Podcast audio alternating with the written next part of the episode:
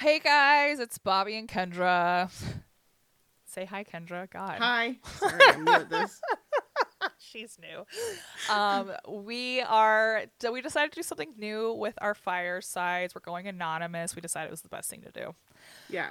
Um, so we decided to give temple names, which we love. We kind of told you about it in the in the first episode, which you probably just listened to because you're obsessed with us.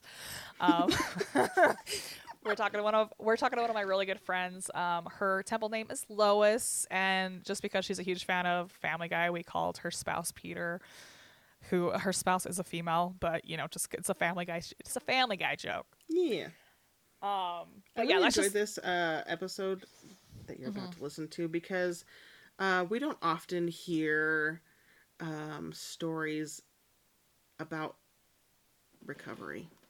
I feel like, and she really was honest about her entire journey. she was a um, G.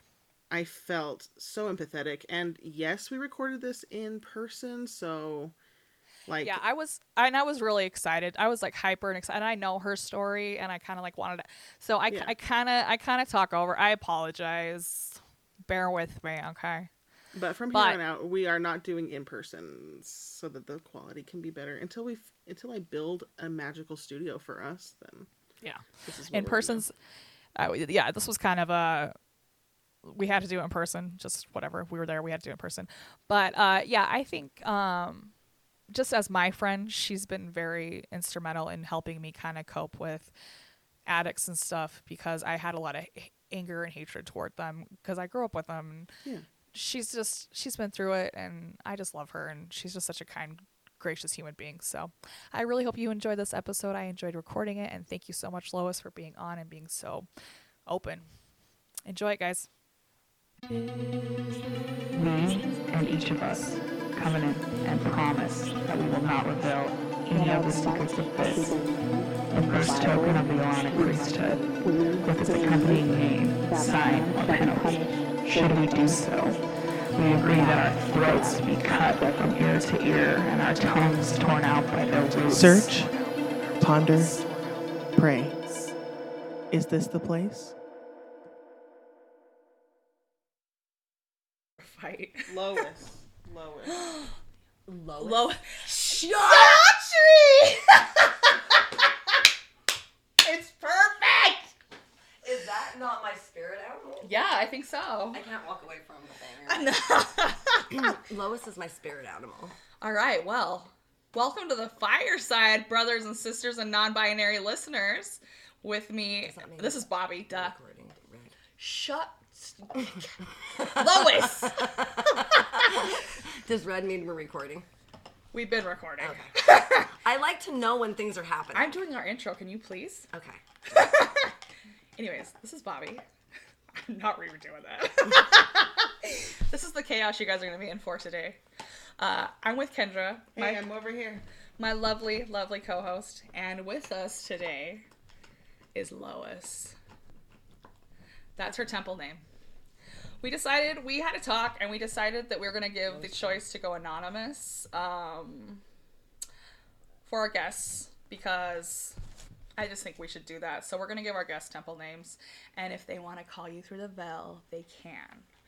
So, yes, we decided that was a very sexy idea. I think you all agree, right, Ken? Mm-hmm. We all agree that it's a sexy idea. So, what's up? Welcome to the podcast, my really good Thank friend. Lois. Thank you. I'm, I'm glad to be here. Thanks for having me. You need to talk louder, bitch. and also, I like Daughtry. The problem is this is um, not video, so you don't get the full effect. I know. Daughtry! Daughtry. It's Daughtry. I'm losing my voice. Excuse me. She's also got a hot voice because the bitch used to do heroin. Lois is kind of a dirty bitch. Oh, she totally is a dirty bitch. But, you know, we love her. We love her. Giggity is right. Giggity is right. Um, so Lois and I have known each other for a hot minute. Yeah. Going She- on what, eight years? I At think going on ten, dude. At least, because what are we, 13? So it's got to be 10. Yeah. Um, she was my boss when I moved up to the big city, and um, of course, uh, we hated each other to begin with, and then we became very good friends. through the through the power of marijuana. Literally. Literally. Uh, Lois believed in me and taught me how to bartend, and um, we've gotten to many misadventures. Can I just tell you? What? That's one of my proudest moments. Is that I taught you how to bartend. I'm not the only one. Well, you and Kev, you, you and Kev, dude. Obviously. But that I taught you many of things. That you believed in me. And I did.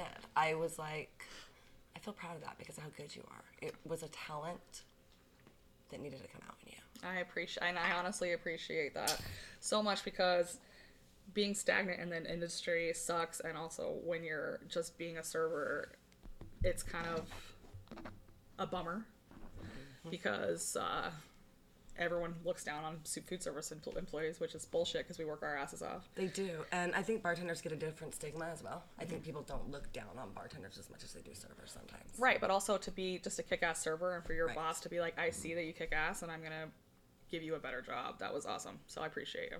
Yeah, I saw the potential bit. And I obviously knew. And you're also like them titties. I saw it. She only let me down work wise.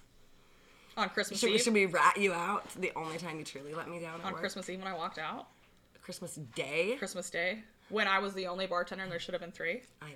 It- So we've made did up. we, did we both let each other down that day, perhaps? I gave you an hour. Perhaps. Do you run out on each other? Do you run out on the people you love? We've, we've moved past this. Uh, we've moved past it, but I distinct, It sure sounds like it, I distinctly remember walking up to her and saying, "I got an hour left in me, so figure it out." I know. And she left. And but then I distinctly remember when Bobby became a GM for the first time, her calling me after her first Christmas and saying, "I'm a horrible human being. Uh-huh. What I did to you was pure evil. I should have never done it. Yeah. And I, for the first time, understand exactly how you felt. Yeah. And I am so sorry, because I felt horrible. I wouldn't want to put you in that position. Anyways, Well, it was just it's just one of those things. That's the nature of the beast with the industry, right? Where it's like we're always short staffed, and I yeah. remember I just I rem- I think about the, this guy. It was this these two guys. They just got off, an airplane, and we were like the only place open downtown. And they're like, "Why aren't you happy?" And I'm like, "Because Why I'm the think- only fucking bartender. This whole entire bar is full. It's Christmas goddamn day, Yeah. and I'm making a thousand drinks by myself and waiting on a whole entire bar." Holidays are the goddamn worst. I'm sorry, people, but if you don't eat out normally, please don't go out to eat on a holiday. Make yourself a fucking turkey. Buy yourself a bottle of booze. I, you know, People think we're a dog and pony show for them on the holidays. It's like it's a holiday. Why aren't you performing for me? right? Like- and it's like, uh, because I'd rather not be here on a fucking holiday, but we're all required to work. And I also never, I also never go out to eat except for on a holiday. So here's an eight percent tip because I don't know what tipping is. Oh my god! One time, this is, this is one of the evil things I did at Buka.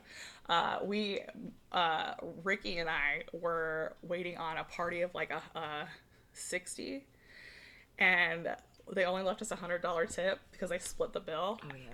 And I wrote a hundred dollars on the other person's. I They left like, it blank. I know. I Oh, like, I'm sorry. But I was like, we're not making fifty dollars. I didn't know on that this party. happened, No, you did it. I'm telling you right now. I'm coming clean. I'm not by any means endorsing that behavior. No, We'll- but we can move forward. We don't need to deter. If you need a lasso at any point, just do this. no, but Kendra and I were actually we're gonna we're gonna do an episode about it. But Kendra and I were talking because I'm taking a break from the restaurant industry. This because it brings it lets me be a shithead. It brings out the kind of the worst in me. Like yeah. I, I, like I make excuses, and you understand this too. I do. You make excuses to be like, well, I'll go out and drink, or well, I'll I'll be a shithead, or well, I'll whatever. You know. Pete, me, I do. You do so much for people. You feel like you deserve it. You deserve to kind of almost like be a dick to people. You Or know? you're like, I you're entitled. Like, yeah. Well, it's like we make two thirteen an hour, and if I'm gonna run around, especially in a two story restaurant, Yeah. And you're not gonna tip me, Yeah. Then you can go. fuck yourself. Mm-hmm.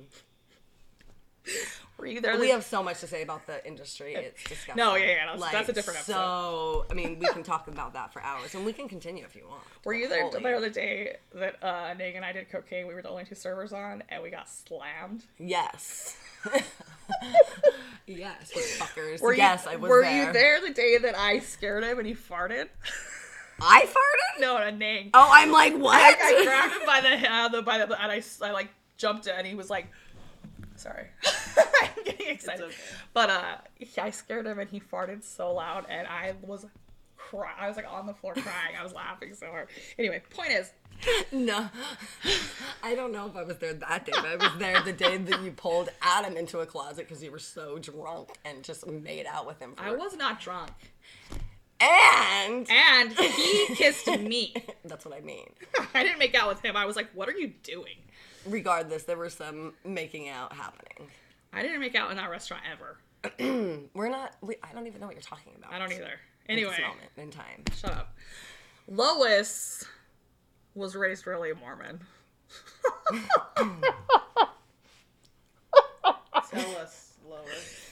Lois tells everything.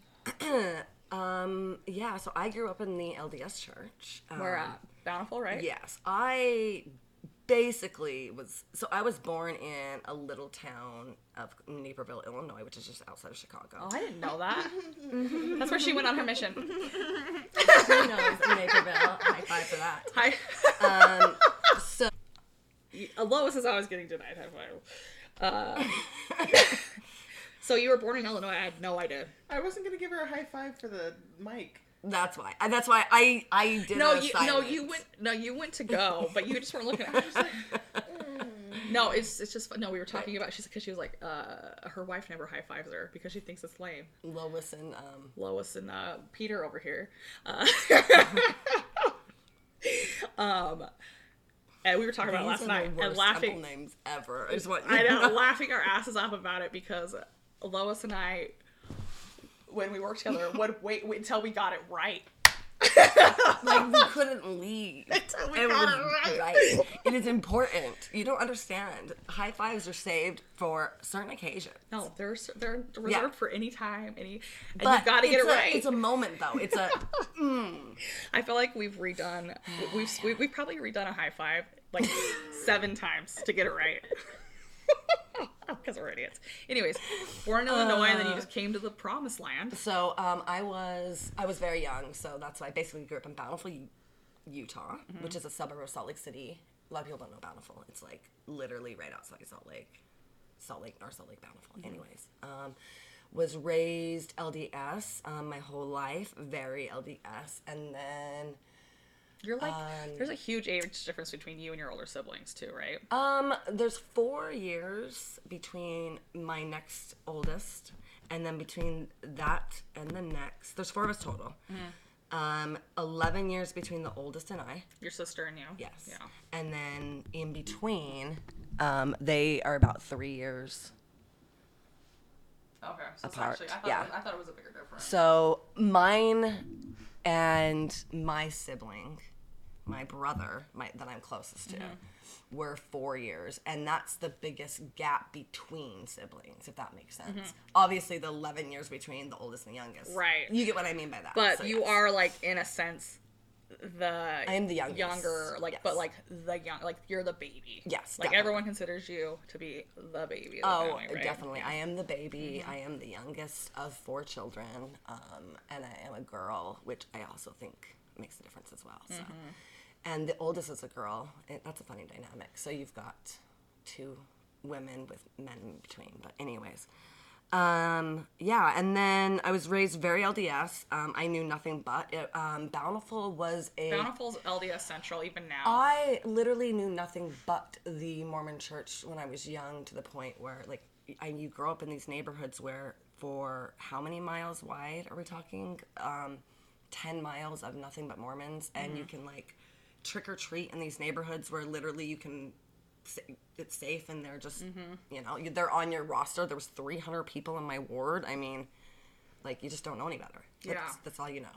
And then you know um, i grow up and you know start being you know having your own thoughts all those kind of things. And then um, but like we were mormon but my dad was kind of always a little jack mormon. He was kind of like the cool mormon. But wasn't like he the bishop at some point?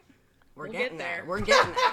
so he was kind of like the Jack Mormon, you know. But he was like the cool dad. Me and my dad had a really good. I was. We had a great relationship growing up. Um, but there was always that also very healthy fear, father fear. I shouldn't say great relationship, but as a child, young, You were daddy's girl. I was daddy's girl. Um, and then, um, yeah. So then about twelve. So he's Jack Mormon in the sense like uh, for Father's Day, which is always on a Sunday. So um, you're not supposed to do things on Sundays as Mormons, right? We would go like golfing and stuff, or you know, like we would go do fun things. Like you know, I don't know. My dad was just like like not the. He, I feel like he's active too. Like he he doesn't like to sit still, right? Oh my God, my dad addiction is working out. Yeah. or activity of some sort. It goes from either golf Like, to working out. do you get your addiction from My it? dad ran runs marathon. Yeah, my di- my addicted personality and my addiction comes from my father and his side of the family. Okay. So, well, and there is some of my mother's as well, but Mm-hmm. my father's is the the deeper, I would say, um, side of the family. I think she'd agree. Mm. Um, so yeah, so like, uh, and my dad was also very open about like his past with me as a child. Like I knew my dad. would- Like I thought it was cool that my dad like was like at the Woodstock era, and like he would tell, he told me like stories of doing acid and all these things like as a child, and like you know, but you know, so it wasn't like. I don't know. There was not this fear of it, and it was just like my dad was the cool dad, but like whatever. Like he's good now because I was just a young kid, and you know he's Mormon now, whatever. Um, and then all of a sudden, um, I was 12 and they're changing the bishop. And my best friend at the time was like, I bet your dad's gonna be the bishop. I bet your dad's gonna be the bishop. And I look at her like, bitch, you crazy. Yeah. Like, my dad is the last person that someone's gonna be the bishop of this ward. Like, he's the one that skips sacrament meeting because he thinks it's boring as fuck. Like, he was that kind of Mormon, Right. you know. Next thing I know, my dad literally gets called to be the bishop. And my dad comes home in like tears. He didn't want to do it. like he had this like breakdown. Like he didn't know what to do. He like i don't he went through a whole process and prayed on it and whatever and he chose to take the calling. So my dad becomes a bishop um, and this is as i'm entering junior high like 13 and um, this is also when i'm already like being woke per se. Yeah. like Becoming your per- own person. yeah, like s- the church was already like not adding up to me. Like you go and you listen but it's like ah, ah, you know? I was the one that i'm the one that questions things. I don't just blindly listen. I ask the questions. So like you know the older you get the more questions you ask they just don't line up. So i was already and then i watched a religion literally take a man away from his family. Um they I, it, it just the 180 was just it was like a dog and pony show. Literally like it was like he was putting on a performance. Like i would watch my dad like as the bishop you It's a facade.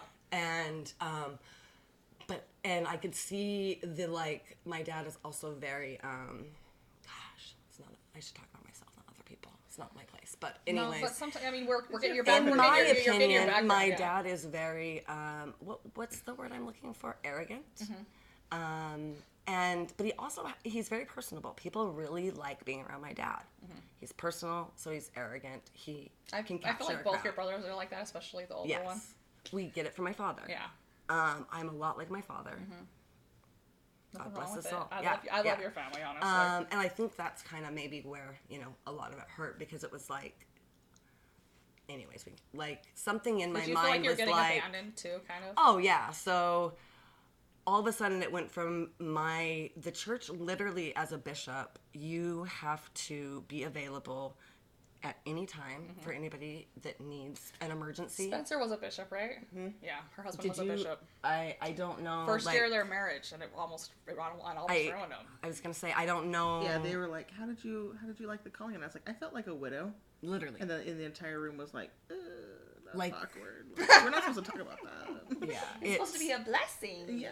like I didn't see my father, but then I'd show up to ch- church, and you know he was the bishop for two terms. Are they called terms? Ten years.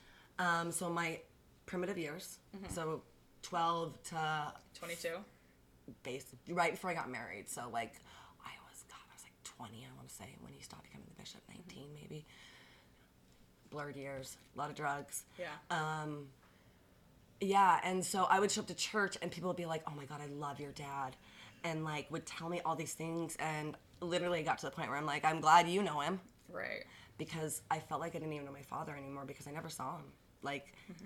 it just the church took him, took away every ounce of his free time, bitch. Yeah, I, I made some smart ass comment like that to one of the members one day, and they literally their jaw just. I was like, yeah, as I was on my way to skip Yeah. sacrament meeting Yeah, because I had already on my own decided I was done with the church at.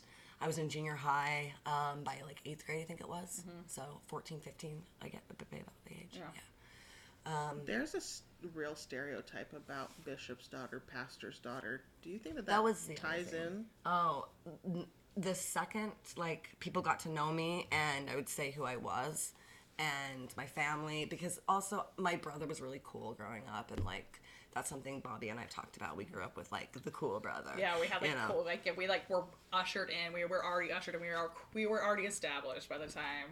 we can relate Yeah. on that definitely. So I had that in a brother, and so um, where were we going? I totally lost my train of thought. Uh, Bishop's Oh, daughter. Bishop's daughter. So like they would get to like introduce me. Oh, you're Tony's sister. Oh, so you're the Bishop's daughter. Well, I've even done that to you. I'm and like, it's the oh. I, I've done that with you too. I'm like, oh, you were the bishop's daughter. This bitch is wild. instant label before I even became wild. Mm-hmm. Instant label. Instant. Chicken or egg then? I think Right? having your I don't know. having especially a really cool dad like it sounds like you had before he became a bishop taken away from you for those formative years like you mentioned Mm-hmm. and then having that stereotype of, like put upon you Right. what was your like reaction to that like what was your natural instinct were you just gonna fight it fight the stereotype or you were just gonna lean in Um, you know, I have a very kind of like anarchy fuck fuck That's also where we bond. yeah, like fuck it. We're fuck rock. Fuck it all. Yeah. Like I was a very much '90s alternative kid, so I kind of leaned into it. I guess you could say. I don't think by any means did I go out of my way mm-hmm. sure because I also valued. I was kind of a tease. sorry, boys. not sorry I, you know, Sorry, not sorry. not sorry, but I like. But the funny thing is, I was the slut because I had kissed and had um, You were let slut. somebody go to second base. You were a slut as far By as the purity ninth culture. grade. Purity, Yes. purity culture slut. That's what I mean. In the town of Bountiful that I grew up, this is how Mormon it was. Mm-hmm. Yeah. That even in my junior high, I was kind of a, you know, known as an an easy easy, girl. girl, Yeah. because I had already made out and gone to second base. So it was like, I hate it here. and as soon as like, and you know, the gossip at the lockers, like that you teenagers think you can't hear, it gets heard. We hear it, well, and you also, know, and it sticks with you. and you don't want to hear it about yourself, so why are you saying it about other people, teenagers? That's what you need to understand. I was talking to my nephew about empathy the other day. He Yeah. didn't, I explained to him what empathy was. Yeah. And I was like, I'm glad he's learning about it at eight and not at 18 because teenagers do not understand empathy and they are scary. I, didn't I tell you how I had to teach my nephew um, how he? I was like, I said something about my abs, and he said something about he said anorexic mm-hmm. or eating disorder. He said made an eating disorder comment to me, and I had to pull him aside and be like, I'm trying so hard to put on weight, you don't understand. and this one was when I was um, ten pounds heavier than I mm-hmm. am. yeah. And I pulled him aside and I'm like, look, your words hurt. Mm-hmm. And you need to understand that, like, words like that can have real effects on people. So just next time you're in a situation, like I tried to get through to him and I don't know if it did, but I think that's the I think that's what we're doing as a a new generation is Yeah. we're just letting people know like, hey, I'm not mad at you. yeah, like, Just so you know this is what's yeah, happening. I didn't like, Yeah.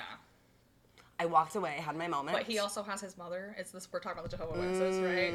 And she's always commenting on your goddamn body, which I hate. yeah, and now she's um, struggling with some issues of her own too, so mental health, all that too. Well, I mean, aren't we all? For fuck's Yeah. sake, we're you know. okay, Ironically- 2022 can just go back to where it came from. All the women in my family are all struggling from gut issues right now in this year. And- well, I'm in your family too, bro. Yeah, literally. Because I've just It's been I've just been shitting water all day. Back to um, what Kendra was asking. So we're labeled Bishop's daughter. You know, it's a it's a whole in itself. Mm-hmm. Did It you feel like a whole. did you feel like you were fetishized also? Oh, totally. Yeah. But like when you're in those ages though, where you're just hitting puberty and you're you know like And no one's talking about sex or and you're hot as hell Yeah. Mm-hmm. and the boys are giving you attention, you kind of like it. yeah. Well, what's and that? Well, there's nothing wrong with that. And that's just but it. in our culture, we're child, there is something very wrong Right. with that. Yeah. So it's all your fault you know. Yeah. growing up in you know that time frame, the '90s, you know, definitely it was it was it was interesting. Like when I reflect back on it now, and you know, it's, it's crazy. But yeah, so and then um, yeah, my dad um, stopped becoming the bishop. Um, today we had a very rock relationship for many years. Um, there was at one point I would use the H word even towards my father, like. I would say I hated him, but Oh, I was like, what is the H word. Hell. I'm like, hick. I just I am so far from having any feelings towards hate towards my father today. It's crazy. Like He's our just, he's relationship just not did a 180. right? There's no, he, there's, he's just not an enlightened person, right? I think you know what happens is that as you sit with the things that hurt you Uh huh. and you work through them, the progress of the relationship does go towards forgiveness. Right. Especially if you're reciprocated with something that says like, "I'm sorry," Mm-hmm. Yeah. or "I'm trying." Yes. Oh, a 180 happened. Yeah. Like our relationship changed. Has it, since since I've been to their house, has it gone better? Um, I think so. Um, there's definitely moments because it's just the personality in general, Mm-hmm. which we can get into as far as mother, father, daughter issues in general, mental health, all of that. Mm-hmm. Well, we're gonna bounce around. you know, yeah. like with, you know, just inappropriate weight comments or inappropriate, you know, like yeah. things of that nature still come up every now and then. But as far as like, if you would have asked me how many years ago, even, even eight years ago, if that my father and I were be talking on the phone at least once a week, I would have mm-hmm. told you you were goddamn crazy. Yeah, but how how many years were we separated from you getting clean there? Like he had to heal too, right? Oh yeah, that's what I mean. Yeah. Yeah. there there was a lot of work done on both sides mm-hmm. before we got to this point. That's what I mean. Like I had to do a lot of like cleaning on my side of the street and putting effort as well mm-hmm. into the relationship and moving past certain things and And also giving it- understanding and empathizing for why he feels the way he feels as well. Mm-hmm. Like, well, you only call me for this, this, and this, so why would I call you? And da da da da. Like, we can go back and forth.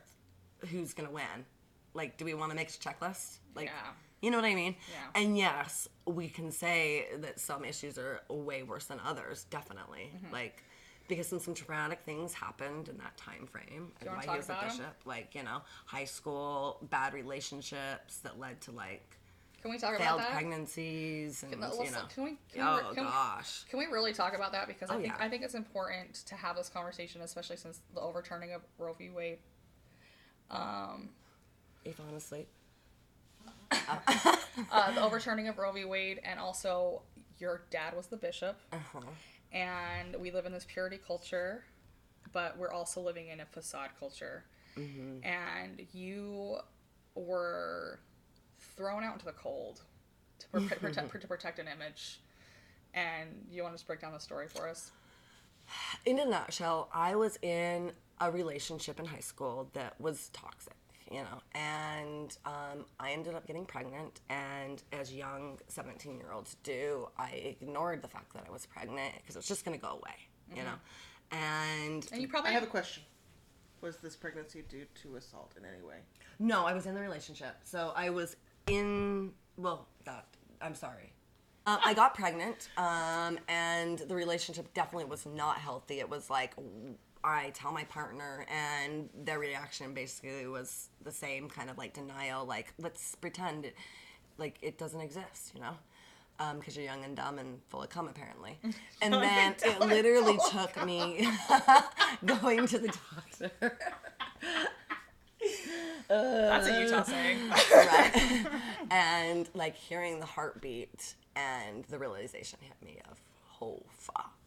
And um, thank whatever God you believe in for this woman because she saw the fear in my eyes and the instant tears of realization that it was real. Um, and she gave me options and she told me where I could go because it wasn't legal in Utah. Yeah. Oh, okay. Um, so I couldn't do it in Utah. I had to leave the state. Where'd you go? Um, I went to Grand Junction, Colorado. Um, so I get I get all the my options. You know, here's your options. Because she Are you she alone knew. at this point? Uh, at the doctor.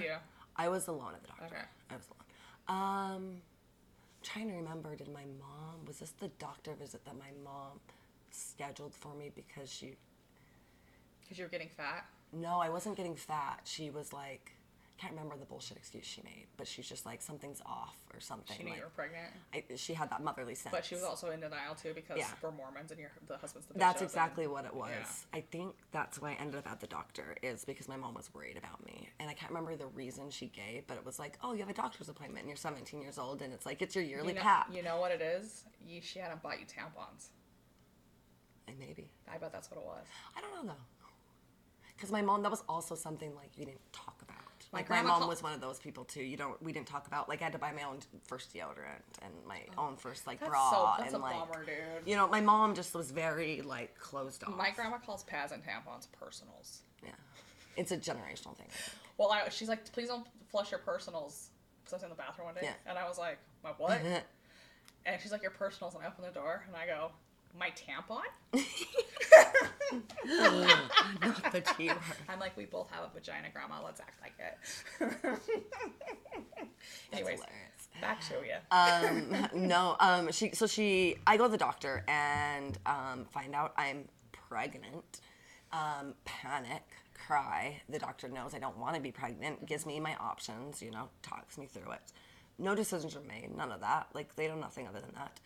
Um, and I leave.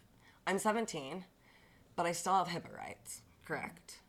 So I get home. My mom's like, "How'd the doctor go?" And I'm like, "Fine." And she like, nosy is, you know, wants to know, and I'm like, "Fine." Like nothing. Like everything's great. Like had my pap, we're good. You know. Moms know. yeah. Anyways, so I think everything's fine and great and dandy. No big deal. I present these to my um, partner at the time, and it was okay, so we're to do it. And the decision was made so quickly that I don't even know if I had time to fully process it, to be honest. You know what I mean? But before I guess I skipped a big part. Before um, part of the abusive part too is um, that also kind of made me skip to the decision too is I was worried I had done damage to this child because of ignoring the fact that I was pregnant. I went through a. Um, he had this grand idea that why don't you just not eat and then you go miscarriage. Let's try and see if you can miscarry. Was By his- not eating. yeah. Why didn't he throw you down some stairs? That's what easier. um, like these were like suggestions and ideas, you know, like you know, let's take as many mini thins as possible, just anything like to have a miscarriage. what the fuck's a mini thing? Um, they were they were weight loss pills. speed. So fen-phen.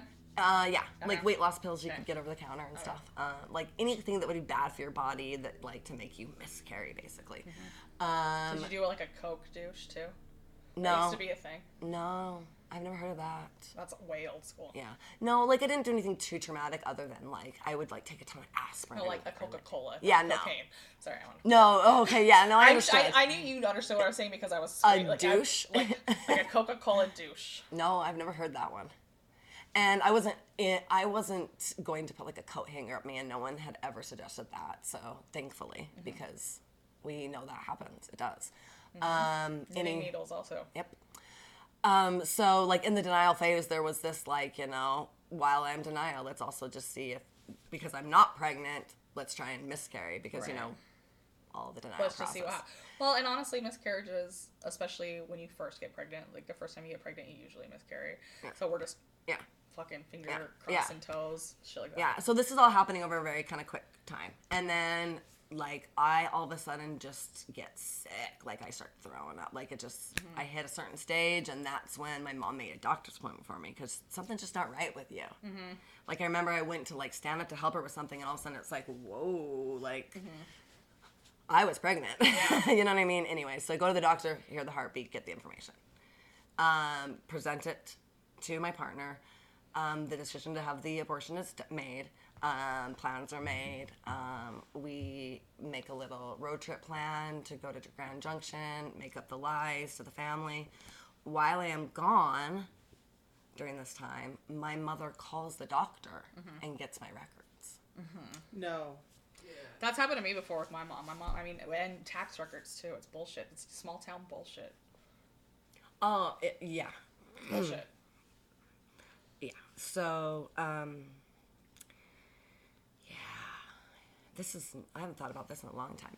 Anyways, is I'm trying. I'm trying to like this get show the is traumatic. steps. Get ready, girl. I just want to not skip a step. Well, and you know, if skip you a notice, step. If you notice a trigger, address it later. Like Oh, you yeah, don't have to totally. address it now. I just don't want to skip a step. I keep like forgetting little things. It's like, oh yeah, and then that.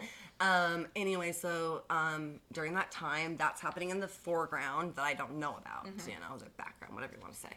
Um, my mom gets my records, so she finds out I'm pregnant, and so she um, also then stalks my friend's house that I had made the layup that I was staying at, and found out that I wasn't there. Um, and they then were making plans for this baby. And in their mind, I just must be off with my boyfriend, like trying to figure things out. yeah.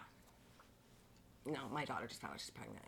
They're getting away somewhere. We're- Anyways, we're about to have a grandbaby, and we're gonna take care of it. like they had already, like, I could see it planned. Anyways, so For some I reason, I, thought. I, for some reason, I thought the parents were the ones who made you get the abortion. For some reason. no, it was, it was totally, it was like gonna be done. No one was gonna know, you know, our dirty little secret. Um, my partner at the time was very much could not handle even talking about it. It Because was, he was raised in our culture where a woman's body is scary. and it was like His we have to erase that this exists. Yeah, Yeah, I mean, I mean- we just need to erase this, you know. And I was young and in love, and I don't even know if I knew how I felt, to be honest, Mm-hmm. because you know, again, happening fast, young. Um, so go to Grand Junction. I have to. Um, I didn't understand the process, and can I just say that it was not a fun one. No, but I had to have done. abortions aren't fun. I had to do a night before. They're like, we're gonna just um, insert this into you so that you, um, in the morning, you know, we can do our procedure. Uh-huh. You know, it helps. It just helps um, speed along the process. Right. Not explain to me that it's gonna put me into contractions. Oh. I didn't, and I'm young. This is before internet, no Yeah, phones. This is where literally we had to print they- out Google Maps. Like that either. Yeah. And so Printing like, and it might have been where I was in my stage. I don't know Oh. because I was like at a certain. It was like it was like a. It was a later. I was right at the end Of of, first my trimester. first trimester, Okay. right before that. So like at the safe legal Mm-hmm. period. Anyways, so night before they do that, um, I go back to the shitty ass hotel room and I'm in fucking pain. Mm-hmm. Anyways, next morning, it's like a, you go in, you sit down, and they morphine you up, Mm-hmm. and do it, and you literally to the point you're just so drugged out you don't really remember other than like these flash of I don't know if you've ever had a procedure done on just morphine. I fucking love morphine, dude. It's one of my Um, favorites. So like you remember things like you know, and yeah, and then um, they put you in like this quick little recovery room, and then you we after that we headed straight home. Um, as soon as we hit Provo, um, we did have one cell phone. That's right. We all of a sudden got service, but it was like old school cell phones. Because you hit the city, and Yeah. that's the only place I had. Yeah, and so like it's not like you had internet or anything like that, and No, you know, and then it had like one of those like antennas you had yeah, like clips. literally, um, and it was because you know when you're a drug dealer, you need a cell phone. um, anyways, um, it was blowing up, so I get to a payphone because those existed back then, and call my friend. I'm like, "What's going on?" And she just kind of became my best friend at the time was a little bit chore. She didn't know what was going on either. I just said, "Hey, will you lie for me? I'm going to go out of town with my boyfriend." Yeah. Because it's, no one knew. Mhm. No one knew but Right. me and him. So I thought. Yeah. And she's like, "I don't know. All I know is your mom and dad know you weren't with me." I was like, "Awesome." Mhm. Like they called her looking for you. Sorry. Like they know you weren't here. It's Yeah. like, okay, cool. Well, remember you were gonna pick me up and take me home. Can you still do that? And so she did, luckily. Anyways, drops me off. I walk in the door and I'm greeted with like hugs and we know it's okay. Like we know you're pregnant, it's okay. Is that a good response or a bad response? What do we think? Good with the information they had. Parents are supposed to be there for their kids, but it sucks because they weren't the kind of parents that, you, could, go speak to. Yeah, exactly. And so, did they find out in a shitty way? Yeah, they violated a lot of laws and your personal privacy. Absolutely. They wanted to be there for you in what they thought was your moment, but like poor decisions all along the way, and it was mm. not what you wanted. Absolutely. Yeah. No, it was I well, it was that, like a But I wouldn't like you know. Mm. yeah. No, Well, I mean, the relationship's flawed from the get go because we're not talking to our mom and dad about. well, and it's our kind of like information you don't necessarily want to get after the fact. Oh, sure. But I'm also thinking. timing was a little like it, it, it, So they had feel? no idea what I where I had just come from. Uh-huh. Like I still had the bandage on my arm for my IV as I'm walking in the door. Mm-hmm. Like literally, I was 12 hours into my procedure. Right. Walked in the door, and I'm like, my reaction is just panic and fear. Uh-huh. Because I didn't have an open relationship with my family. Right. We didn't talk about our failings. We everything was swept under the rug. Mm-hmm. You know, and it was like, I'm not pregnant. I'm not pregnant. What do you mean? I'm not pregnant. I will show you right now. I'm bleeding because you bleed afterwards. You have a period. And all of a sudden, it's like, what did you do? What did you do? Like, and I'm like, what do you mean? Well, and my, my question, what the question I'm asking is, if I found out, for any any any way I found out that my 17 year old daughter was pregnant, I would I don't think I would greet her with. I mean, of course I'd greet her with. A, I wouldn't be like, ah, baby. I'd be like, okay, you're pregnant. What do you want to do? If if you want to keep it, I'm here for it. But you're 17. You have your whole fucking life ahead of you. What do you want to do? Like, That's information we have now. yeah, that's information we. Yeah, but it was like I was sat down on the couch and it's like we know you're pregnant Mm-hmm. and like we will help you through this um you know and they like start talking plans with me and I cut them off Mm-hmm. and was like I'm not pregnant I'm not pregnant like because they're like wanting to start pla- talk plans about this baby that doesn't exist Right. you know it's like You're no like, no a no no no baby's no no in no a no no no no no biohazard bin. I'm, I'm not pregnant. I'm not pregnant. But like at the same time, it was like I couldn't say the words. Right. And it like they knew. Like I, I can't even remember how if I had to actually say the words, but it was like you didn't, and it was like I had no choice. I had to just say what had just been done. And my dad just got stood up and walked out of the room. And I went downstairs into my bedroom and just bawled my eyes out. You And were just so alone. um, and then like all in this just moment of chaos um, and anger, um, my father brings down the handbook from the Mormon Church because he's a bishop at the time. we pause for a second. and he ran downstairs to let me know that that guess what? It's gonna be okay. You could still get in the celestial kingdom. And that was his response to me. And it's like, how about in the here and now, you give me comfort in the fact that I'm okay. And then inform me that, just so you know, I'm not going to be able to look you in the eye for quite some time. It's going to take me some time. Woke up the next day as if nothing happened. God. I never talked about it again. Well, not true. Then I was um, told that I was going to therapy um, with church therapy. church therapy with the so that I could talk to someone because they knew that it had to be killing me. Because they didn't talk to me about it because you know it has to be you how you felt. No, Yeah. you know. Um, so I, my daughter has to talk to someone. You know, this is gonna kill her. So um, they had me go talk to, because my dad was the bishop. That's who you would normally talk to. And I think there was this like automatic looking back at it, and at the time I also felt it. Um, image, like we've got to play, kind of like presidential image cover up. Like we got to We- make we sure talk- nothing talk- doesn't get out. Yeah. Like I'm the bishop. My daughter just had an abortion, and this is gossip city. Mm-hmm. You know, all you know, cover up. But we we got to nip this in the bud. Yeah, we gotta we gotta perform a cover up here. Yeah, Yeah. let's- let's Like that's how I felt. Whether that was everyone was worrying about everything but you. yeah. So they did have me go talk to um, whoever's above the bishop. What were they called? Stake the president? Yeah. president. Um, as a counselor, not as because I said I'm not gonna go and do some. I don't even go to church. I'm not gonna go confess. I'm not gonna go and sit and like, mm-hmm. no. Yeah. Oh, that's not what it is. This is just therapy. Mm-hmm. To go talk to someone. We feel like, and we know you just probably need someone to talk to. We know exactly what small town therapists sound like. So I'm like, whatever. And it's at my church building that I can literally walk to, uh, like the block around my house. Um, Going to church, first of all, on a day that's not Sunday and not young women or. And no one's in the building except for the bishop. You're yeah, like, you're like that person's got shit going on. That's not a secret. What are you doing in, in Yeah. the church house at 3 p.m. Why are you pulling Thursday? up at, at 7.30 at night on Tuesday evening?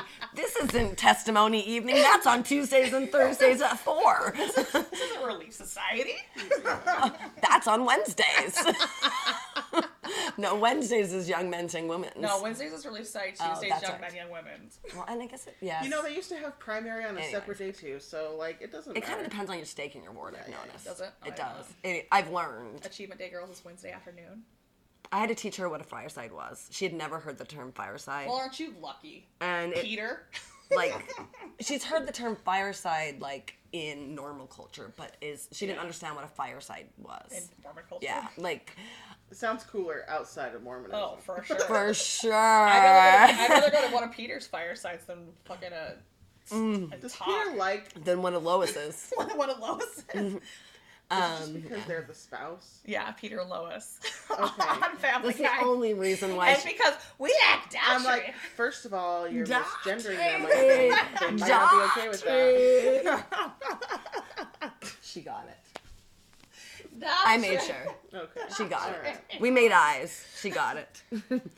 um.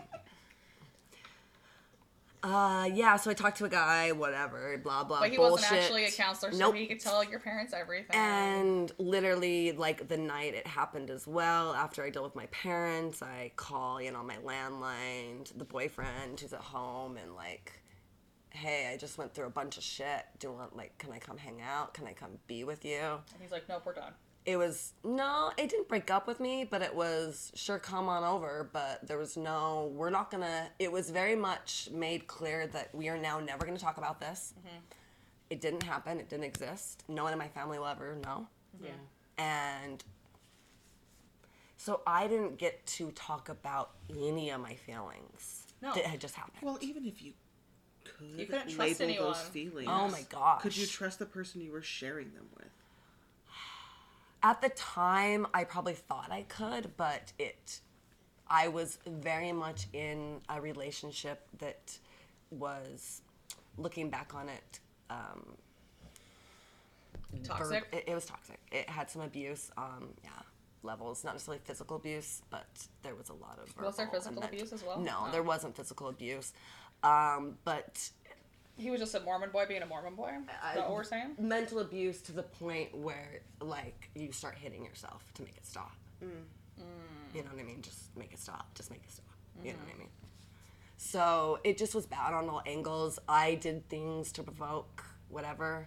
I obviously blame myself for things that I don't need to, but I like to try and keep my side of the street clean. I'm not perfect either. Right. You know, I did things as well, so whatever. But it was a bad relationship and that person did not know how to deal with it and that was their way is that we don't talk about it um, i remember distinctly saying something like oh it was like less than a week later oh yeah we can't the noise um, saying like we would know the sex of our baby this week and it was like met with such anger that i would even bring that up and so i learned at that time that okay we aren't kidding about this like and Everyone's just shutting you down. yeah, Shutting so we're down, not talking about it. We're not.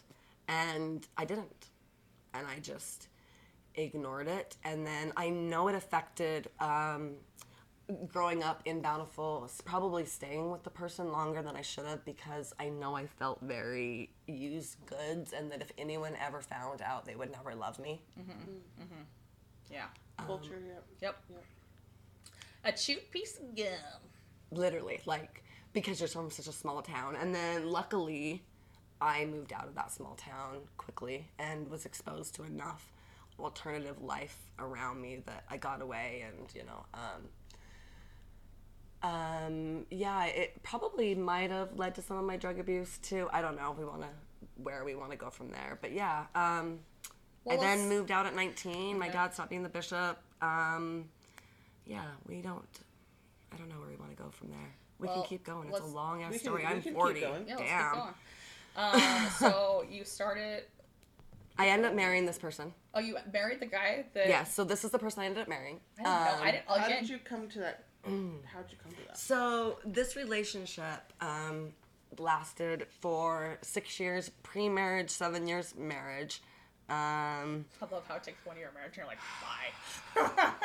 bye. um, it should have never happened, and, and I know we both know that. Looking back at it, we were much better as best friends. Like, it was one of those like it was very toxic, and then like it got good. I thought, mm-hmm.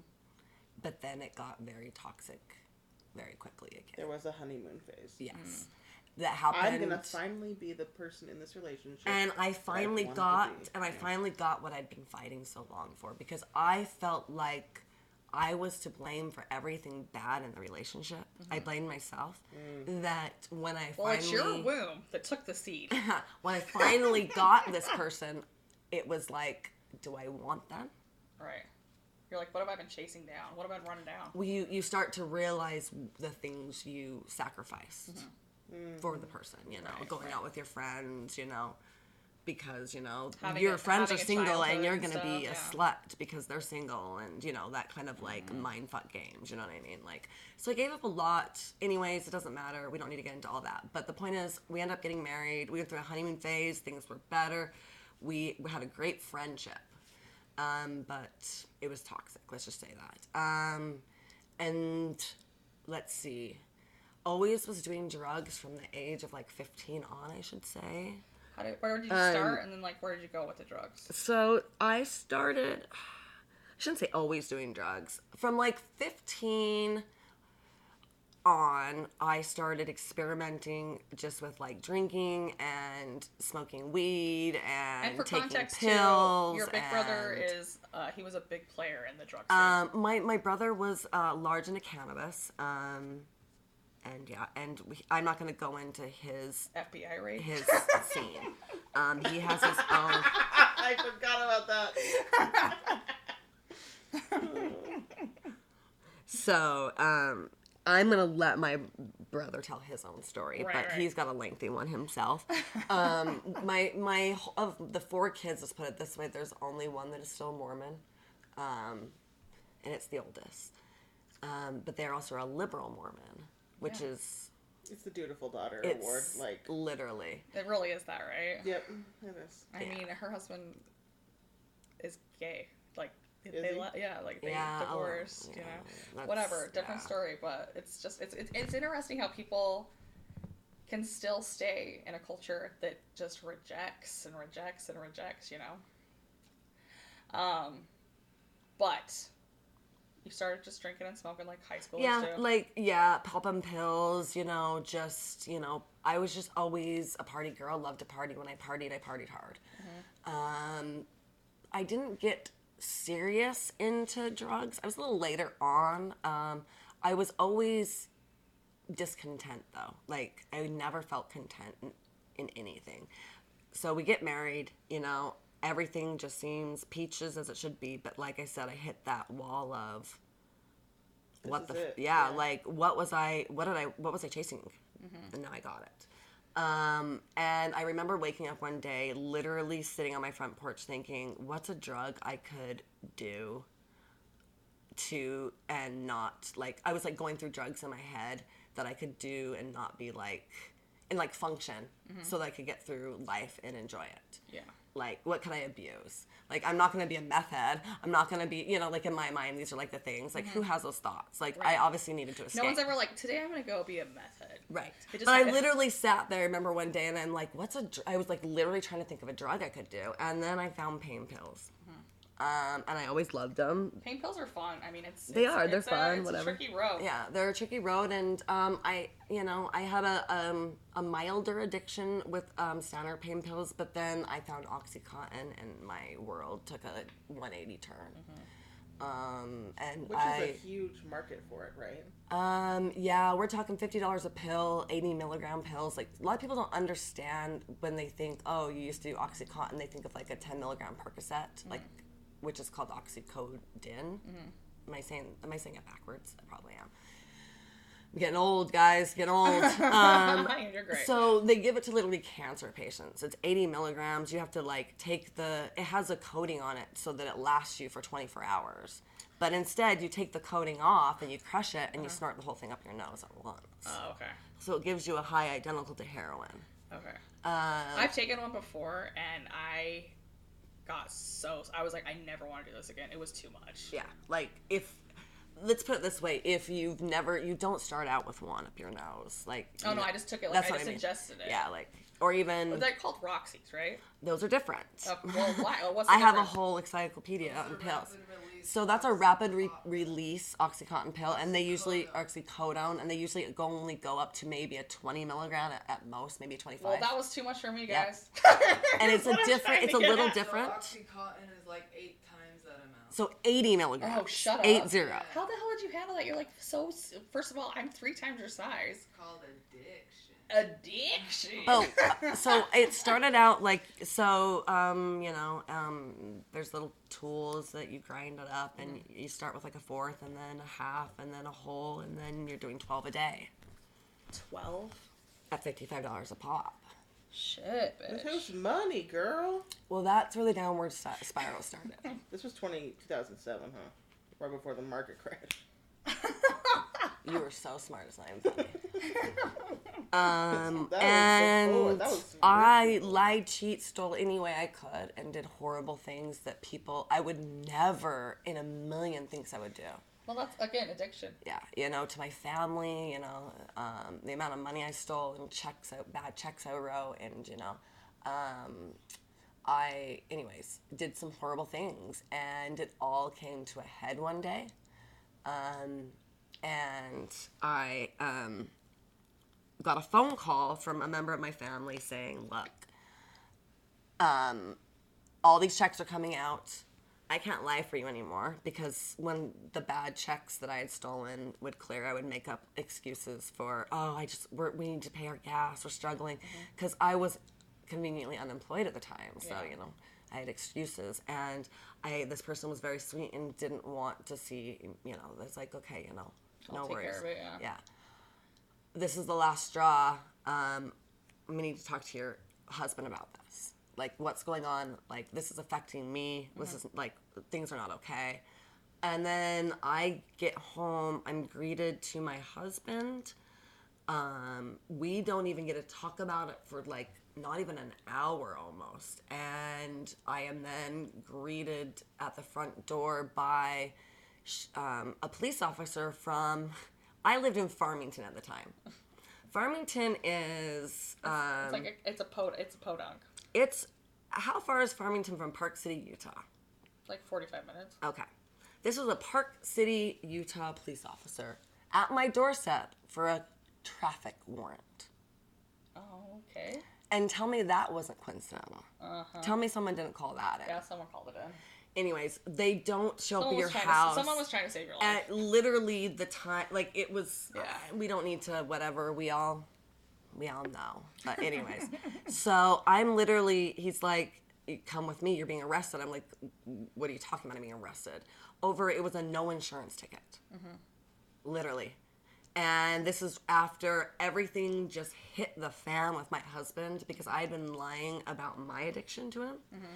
We both had an addiction um, but my addiction got worse than his and he claimed that he could make it through work you know on a suboxone or something and i couldn't and so i would go get my shit and i would lie about how much shit i would get and give them like you know one and i would take like nine. Um, because my addiction and i have a hard time looking back on it now thinking really? I have a hard time thinking you went through the day like you said you did whatever. Because a lot of lies have come out on both sides like But you guys are both lying to each other. You guys are both Yes, addicts, yeah, yeah, absolutely. but I, at the time, was definitely in the wrong for my behavior. Um, I am being arrested on a traffic warrant, and from Uh, literally thinking, okay, oh, I'm going to be like released tonight, right? Like this is a traffic warrant. Mm-hmm. I am up 10 days in jail with a habit. At this time, too, I had then also picked up, I was having a hard time getting my oxy, so I started, my friend's like, oh, I can get you some heroin. Mm-hmm. It's 10 bucks. And I was like, yeah, but it's heroin. Like, there was that stigma. I can do an 80 milligram, 12, 80 milligrams of Oxycontin cotton up my nose, but Heroin. heroin, you know? Such a stigma. That's and It's a, a true stigma. We should not be starting. yeah, no, no. No, no one should be doing heroin. Either or- of these drugs. No, don't be doing. The, This don't is- don't be doing these pills either. For God's sake. I This shouldn't. is Lois how- should not be alive today. No, those hero. This is how heroin addiction starts. Is with Yeah, these no, pills. so um, don't be doing either either of them, guys. and the story just gets uglier. So, um, anyways, I end up doing ten days um, in a Wasatch County um, jail, kicking off of a twelve pill a day habit, and at that time I was doing probably smoking because at that I wasn't injecting yet, um, smoking six bags a day as well Shit. and I don't know if you've ever witnessed anyone kicking off heroin, but I don't wish it upon my worst enemy. I've heard a lot of stories. Um, I had to put washcloths down my underwear to walk to the judge's chambers for my sentencing because otherwise I would have shat, shit myself for the walk because I couldn't hold in my shit because you get so violently ill. It's like the flu times. You know, um, you think you're gonna die, literally, and I thought I was, um, but I don't know if I would have got clean. In fact, I know I wouldn't have got clean. Yeah. It got me clean. It was I. It was the worst, best thing that ever because you're like, I never want to kick again, right? Literally, I don't ever want to go through it again. It uh, it scares the living shit out of you, but it also can be dangerous because if you get hooked again, you're very scared to quit because you, don't- know what it yeah. Mm-hmm. feels like, and that gets a lot of addicts as well. Yeah. Anyways, um, so I'm very very lucky that I made it out. In that regard, I did relapse with Mm-hmm. the needle, and you know, um, went down that path. Um, but luckily, I I was able to get clean. Um, with some help of methadone, which um, can be a stigma as well, but I got clean and that was great. Um, I now have how many years? 10? 11? We just had 11 years clean? 10. Um, Good job, guys. well, I did. Um, I don't know anyone else's story, but yeah, I just, anyways.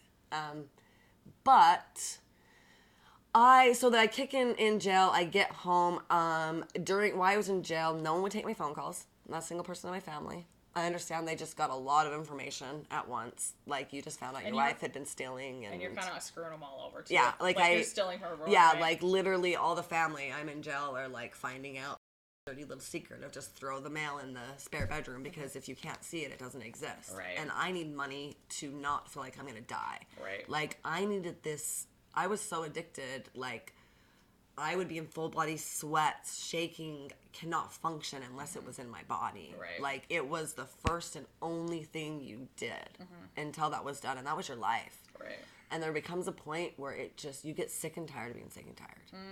You know, I know it's such a cliche saying, but it's it, it's so true. Um, I was greeted home to um, my um, no one would take my calls in in the jail, which I get whatever.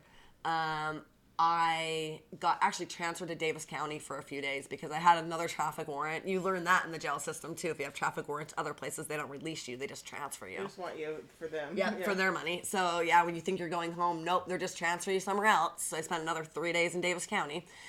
So I finally get home and I'm greeted to my sister who lives in another state that I literally we we really didn't have much of a relationship at Because of the time. age gap. Yeah, and um, we have a, we have a, a, a good relationship today, but then we we didn't really have much of a relationship. Um, so that was already shocking. Um, so it's like, hey sis, like, you know, you didn't know anything about me as far as this goes, because it was like you don't talk about these things. Yeah, right, You know, you show up at the family events and they don't know that And we always put on our smile. like literally like the pictures I've shown to her when I was in full blown even she's like you look like the most Mormon girl Mm-hmm. in this photo it's like you you do what you got to do yeah. You got. I knew how to do it Yeah. and I did it well yeah. anyways, um, I was greeted home. She takes me home. My husband gets home and literally is like, I told your sister to pick you up. And my sister tells me we can't go home um, yet be- until your husband gets home. You're not welcome in your house anymore. By the guy that's lying to you anyway. Yes. So I had Okay. to wait for them to get off work before I was allowed in my house after just getting out of jail and kicking and going through the worst You're hell like, of my I life. need a shower. Literally. and I then spent two hours with my sister, which was awkward as you know what, as fuck, because everything was just out in the open now, you know? Right. Like, not only did they not know I was doing drugs, they didn't know I was a smoker. Like all these things Mm-hmm. All that these you things hide because yeah. you're a Mormon, Yeah. you know, from your family. It's just so sad. Anyways, um, they get home. I'm like, "What? You locked me out of the house?" Like my sister's standing outside, and I'm having this conversation. She's like, "No, I just didn't want your sister in my house." Like, you wouldn't let me in my own house because you didn't want my sister because you just like it was just like this. It was weird. Yeah, it was just so like you're fucking kidding me. Mm-hmm. Like he was he was high, right? Probably. Yeah. You know, anyways, point is, we then get, I'm then told that I either go to rehab or I live on the street. That no one in my family is going to help me. So you either live on the street or you go to rehab. Those So are you your got intervention, pretty much. Um, yeah, pretty much, but it was just like over the phone, like my brother, like all my brothers and sisters. My my my mom and dad. I this is a big part I forgot to leave out. I guess this point they're now older and they were on a mission, a humanitarian mission. They always wanted to go on a mission, Okay. so they were out of the country when this was going on. Were they on a humanitarian mission or Humanitarian, mission? um, the same thing. There's Mormon humanitarian missions for elder Mormons. So No, yeah, I know that. Is, is, I didn't know it was called a humanitarian mission though. um, they were. It was well. It was in the humanitarian like department or whatever. Like they were over all the humanitarian budget and got to decide over Eastern Europe basically where the church's money went to humanitarian aid. Oh, cool. And then they went and oversaw the projects as well. Oh, like cool. so they got to see all these third world countries and see the church actually do good work with their money. Mm-hmm. So some good things in the church. Yeah, yeah, whatever. yeah. Anyways, so they're out of the country. So my brothers and sisters get together, and my brother calls me and tells me, you know, a whole rehab or whatever. So it's like, you guys realize, like, I'm clean now. Like, I don't need rehab, but whatever. You know, like, I don't That's care. re- Great. Gonna go back with some freshly detoxifying people. Say that again. You're gonna go. You were detoxified, all Right. And you're gonna go. In my mind, yeah. I'm like, I don't need rehab. Like, And then you're gonna go into rehab with all these people who are kicking. yes, Well- yes, yes. Well, that's the funny thing is, well, this rehab actually required that you were 10 days clean. Oh, interesting. yeah, they do. They do make you do detox. They, they make you go to It detox. depends, yeah. before This was, Where was this detox and rehab are um, different things. yeah. Are different things. Um, am I allowed to say where I went, or will I be breaking anonymity laws? It doesn't Just matter. like you don't we'll need just, to. we'll edit it out here. Um, as long as we don't talk about who I was with, I think Sure. it's fine. Yeah. I, I am actually um, an alumni of the Haven. and- I'm very proud of that actually. Um, yeah, saved my life. Best counselors, best. They have the approach of you're here, or you're not. You either want to get clean or you don't, Mm-hmm. and you. The house is ran by the fellow. Is what do you want to call? Addicts. Um, I worked for the old. He started his own rehab, Okay. and I worked for him later down the road. So, anyways, Yeah. the D- fun- different like- time, different place. Yeah, yeah. No, it's just the fun. Like, anyways, I know. I was like the veil is lifting so much. me spending. I just I just have these memories of me just hanging out at a rehab house with you. Yeah. That was- and, and while you're at work. because I did go work as an administrative assistant Yeah. for the ex um, CEO of the Haven. Director, excuse me, not CEO. Big difference totally different people. Anyways, I went to the Haven. Um, so I was like, okay, cool. I'll go to rehab, fine, but I don't need it. You guys are wasting your money.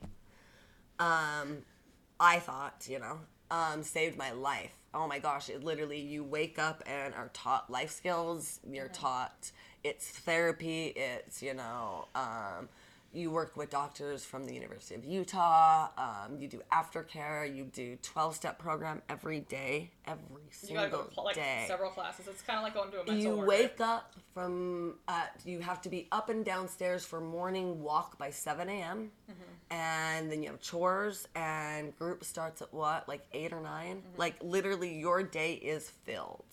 And it's literally like group everyone goes outside smokes two cigarettes. Back in group out but it's very therapeutic because it's all ran by the group Did you do 28 days? um, no it's actually a 90 day program Oh, cool. um, but it can be as little as 30. Um, it depends because you can also be kicked out. Yeah. So it's because it's ran like staff is only there during like the eight to five hours. Do they do Survivor? Like you guys can vote people off the island? Basically. You really can. literally. That's what I was gonna But ask. it has You to know be me. a vote, and staff can overrule your vote. We learned. That's a new one. Anyways, so which I get because sometimes like Sometimes you're just being bitches. Yeah. Exactly, yeah. Um, and then there's also cardinal rules that get you kicked out just automatically. Any kind of aggression, any kind of like anger, any kind of like You're not supposed to sleep. break anonymity, any kind of Yeah. sex, that kind of thing. I could name all seven probably. Um, anyways, after 30 days, you can like leave and see people. You like gain more privileges. Anyways, it was badass. Like you become a family. Um, if somebody's not running their program and participating in group, um, and you feel like they're not, you call them out. Yeah. Yeah, or if you were having a bad day and need to talk about something, you had like um, I can't remember what they called them, a key holder is what they were called, and um, you go to them and say I need to have a meeting, and like literally it's called a group, and like a group can be called at any time because someone has an issue that they need to talk about, and you hold group and you sit and you listen to them talk about their feelings and then you all basically give your input and how you feel and how you can relate. You do not have to Mm-hmm. but if that's where the kicking out comes. If like there's people that If you're just, just like not like pissed and and and they and, you know yeah anyways And we some don't need to go some- into the dynamics between it all but like the counselors know what they're doing as far as also giving you the right kind of projects to work on as well like you go through your issues and you make a timeline and you Mm-hmm. go through like and you and you work on them and and then you after you graduate so basically I feel yeah. like how old were you this time? i was 29 I feel like this is the first time in your life, we're 29 years in, where someone had your back, literally where someone had to listen to what you had to say, Literally. your trauma mattered, where it wasn't just let's just shove it under the rug. I can't imagine 29 years and you're surrounded by this beautiful Mormon family, but you're on an island. Yeah. Well, and the sad thing is, I, I, I, who knows? I might have been able to reach out to these people, but I know they felt the same way. Like, it was. It, my family just had that weird dynamic where it's like mm-hmm. we didn't share feelings. Like mm-hmm. I remember one day, like standing next to my like my brother and his wife at the time, and like we were saying goodbye, and like she's like, "Give each other a hug," and we just kind of look at each other like, okay. Like and th- and then we did and it was like it's just like my family didn't do that and We're awkward like that in my family too. yeah and i don't know if it's a mormon culture thing or what but um, because i became a hugger through my step family or not step family my um, in-law family were very big warm welcoming i had a, an amazing in-law family that was the hardest thing about the divorce was losing all my well i shouldn't say the hardest that's not fair there were many that's hard the parts thing you miss. That's the only thing you miss, right? it's one thing I miss um, is you know those people in my life, and I have a lot of regrets because there's a lot of things that are still need to be dealt with, and so we don't need to go down that path right now. But the point is, um, I was at rehab. Um, I meet somebody very special there. We, you know, um, start. You start breaking the rules immediately. Uh, you know what? Ironically, we weren't breaking the rules. you just were digging on each other. yeah, we didn't break the rules, and all of a sudden, like, I don't. It was kind of a, a, a, tricky, weird thing. I did get kicked out, yes, because this person, they graduate. We only spent a small amount of time together in the house. They graduated, and they were in tra- for after you graduate, you have the, you can live in transitional housing, mm-hmm. and it's like three hundred fifty bucks a month, and you live there and you do aftercare, and like it's a great way to transition back into Yeah. whatever. Um, you, one of the rules is you can't have relationships with any alumni, transition, anything. Mm-hmm. So then at that point, just even us, we now had established we had liked each other. Mm-hmm. At this point, it had been like I was at like seventy eight days. Um, so technically, that's breaking the rules. Yes. Yeah. Um, and then all of a sudden I'm, I'm like in a group and like staff's there and they're like doing out these like exaggerated lies. And I was like, you know, when you just feel like you're not gonna win. Yeah. And then all of a sudden, like team rehab, these people like are like, you can You're tell they're wanting the to be rules, the star. Yeah. Like, and I was just like, whatever. I'm like, yes, it's true. Like we like each other, and that is against the rules. So I understand. That means I'm out of here. I'm out of here. That's what it means. Okay, cool. Like I don't need to sit here and listen to Yeah. Like how you I all broke feel the about rules. it. See you later. Okay. Yeah. like, because, anyways, it was like I said, there's a little bit of controversy behind it. Whatever.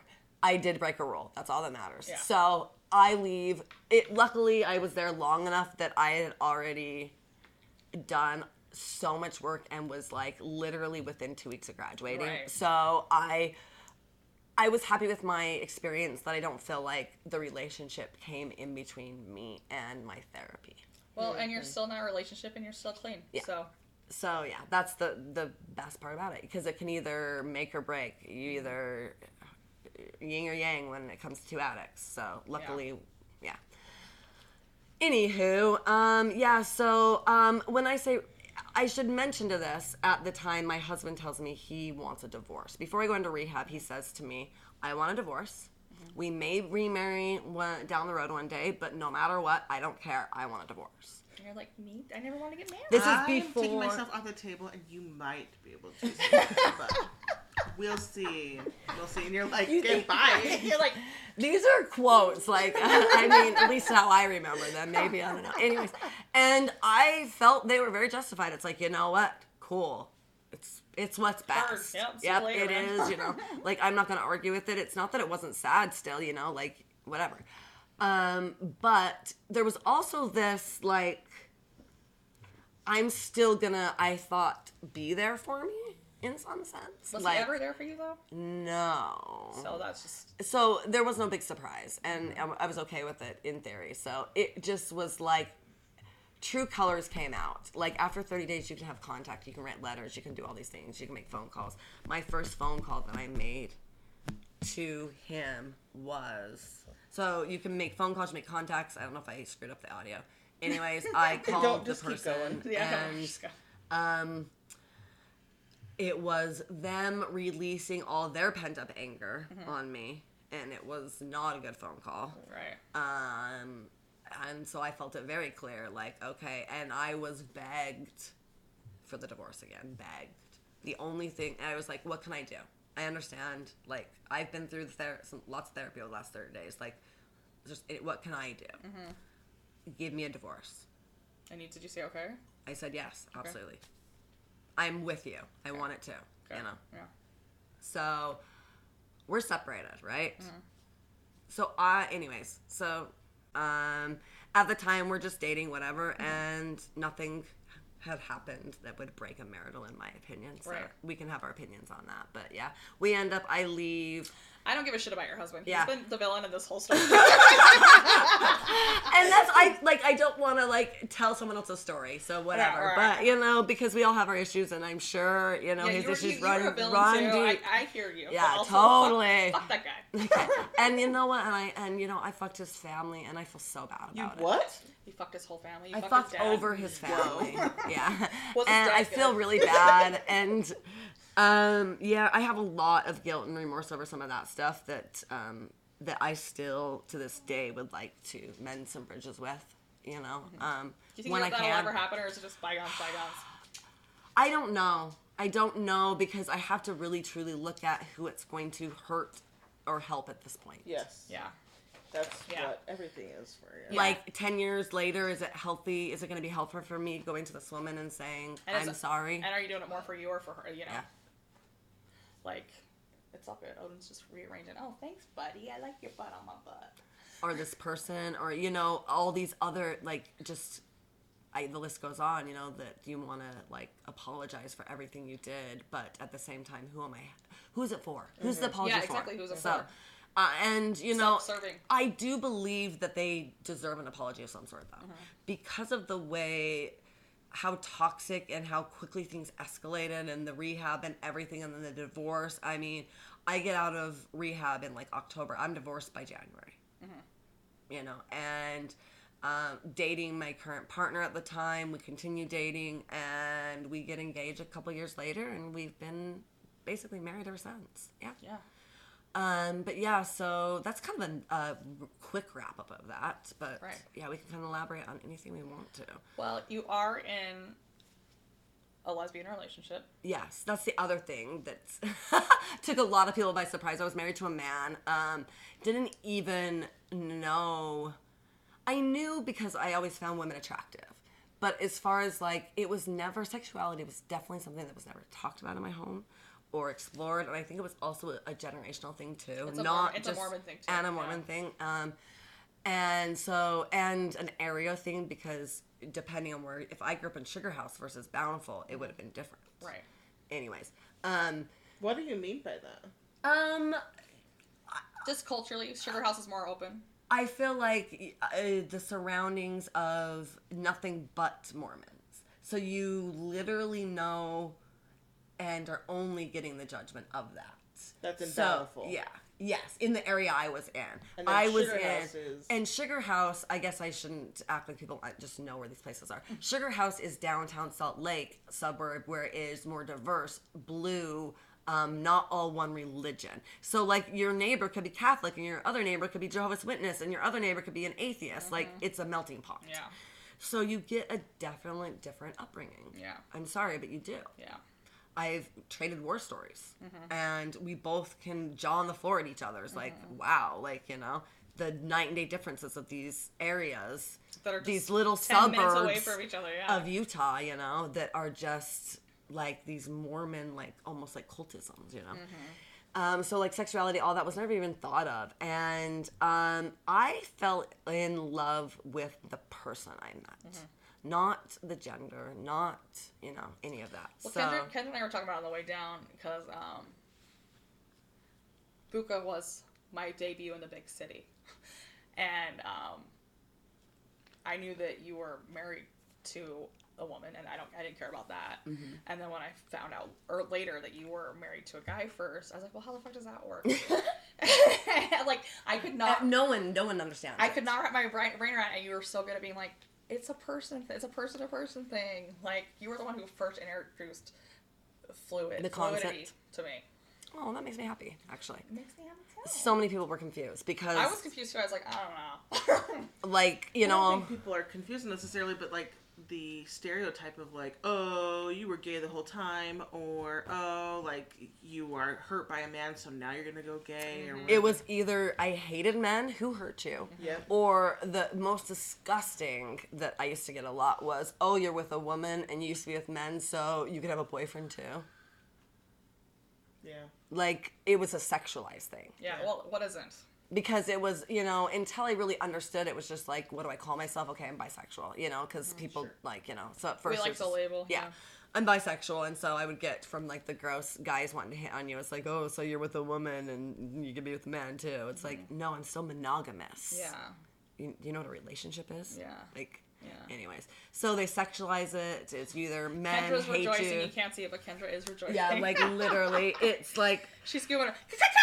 well, I even I even had like I ran into like a high school friend saw me and this isn't you, Lois. Like, are you sure? Like, what's going on with you? And I was like, what do you mean? You want to talk? Give me a call. Like, they were texting me. I think it was. Remember, I like, I was like. I got hit up by an old homie, like a good high school friend that was also happened to be friends with my ex not so much anymore. They had lost touch as well, but um, I would say actually we were probably closer homies than they were, ironically. But they were and, also super Mormon too, right? um, they were raised, Raised. in so Mormon, yeah, because the yeah, deep-rooted shit. graduate from Woods Cross High School, which is another suburb Mm-hmm. of Bountiful. Same, it's the same, you know. But luckily, I my sucked a dick in Woods crew of like, I graduated from Woods Cross High. Um, um, there was like a whole subculture of like the druggies that luckily, like you know, were a little more woke. You know that Mm-hmm. I, I actually left Bountiful High School to go to Woods Cross High School so that I could be around people that were more open Oh, cool. um, because it was Bountiful High School is so rich Mormon and that's it Mm-hmm. that it's A bad experience. oh like I Let's can't even talk put it into words. Geography, right? Woods Cross is closer to the freeway, so there is going to be a lot more diversity because Right. it's more It was poor like people housing. well, and that's the funny thing. Woods Cross had a very divided line. High school, it was you were either really rich or really poor. Mm-hmm. There was no in between because it was like the side of the freeway, and then like there was all The these nice- new yeah. development that Woods Cross is basically North Salt Lake and west, Mm-hmm. like and what Woods Cross is like half nice houses, half not. Yeah.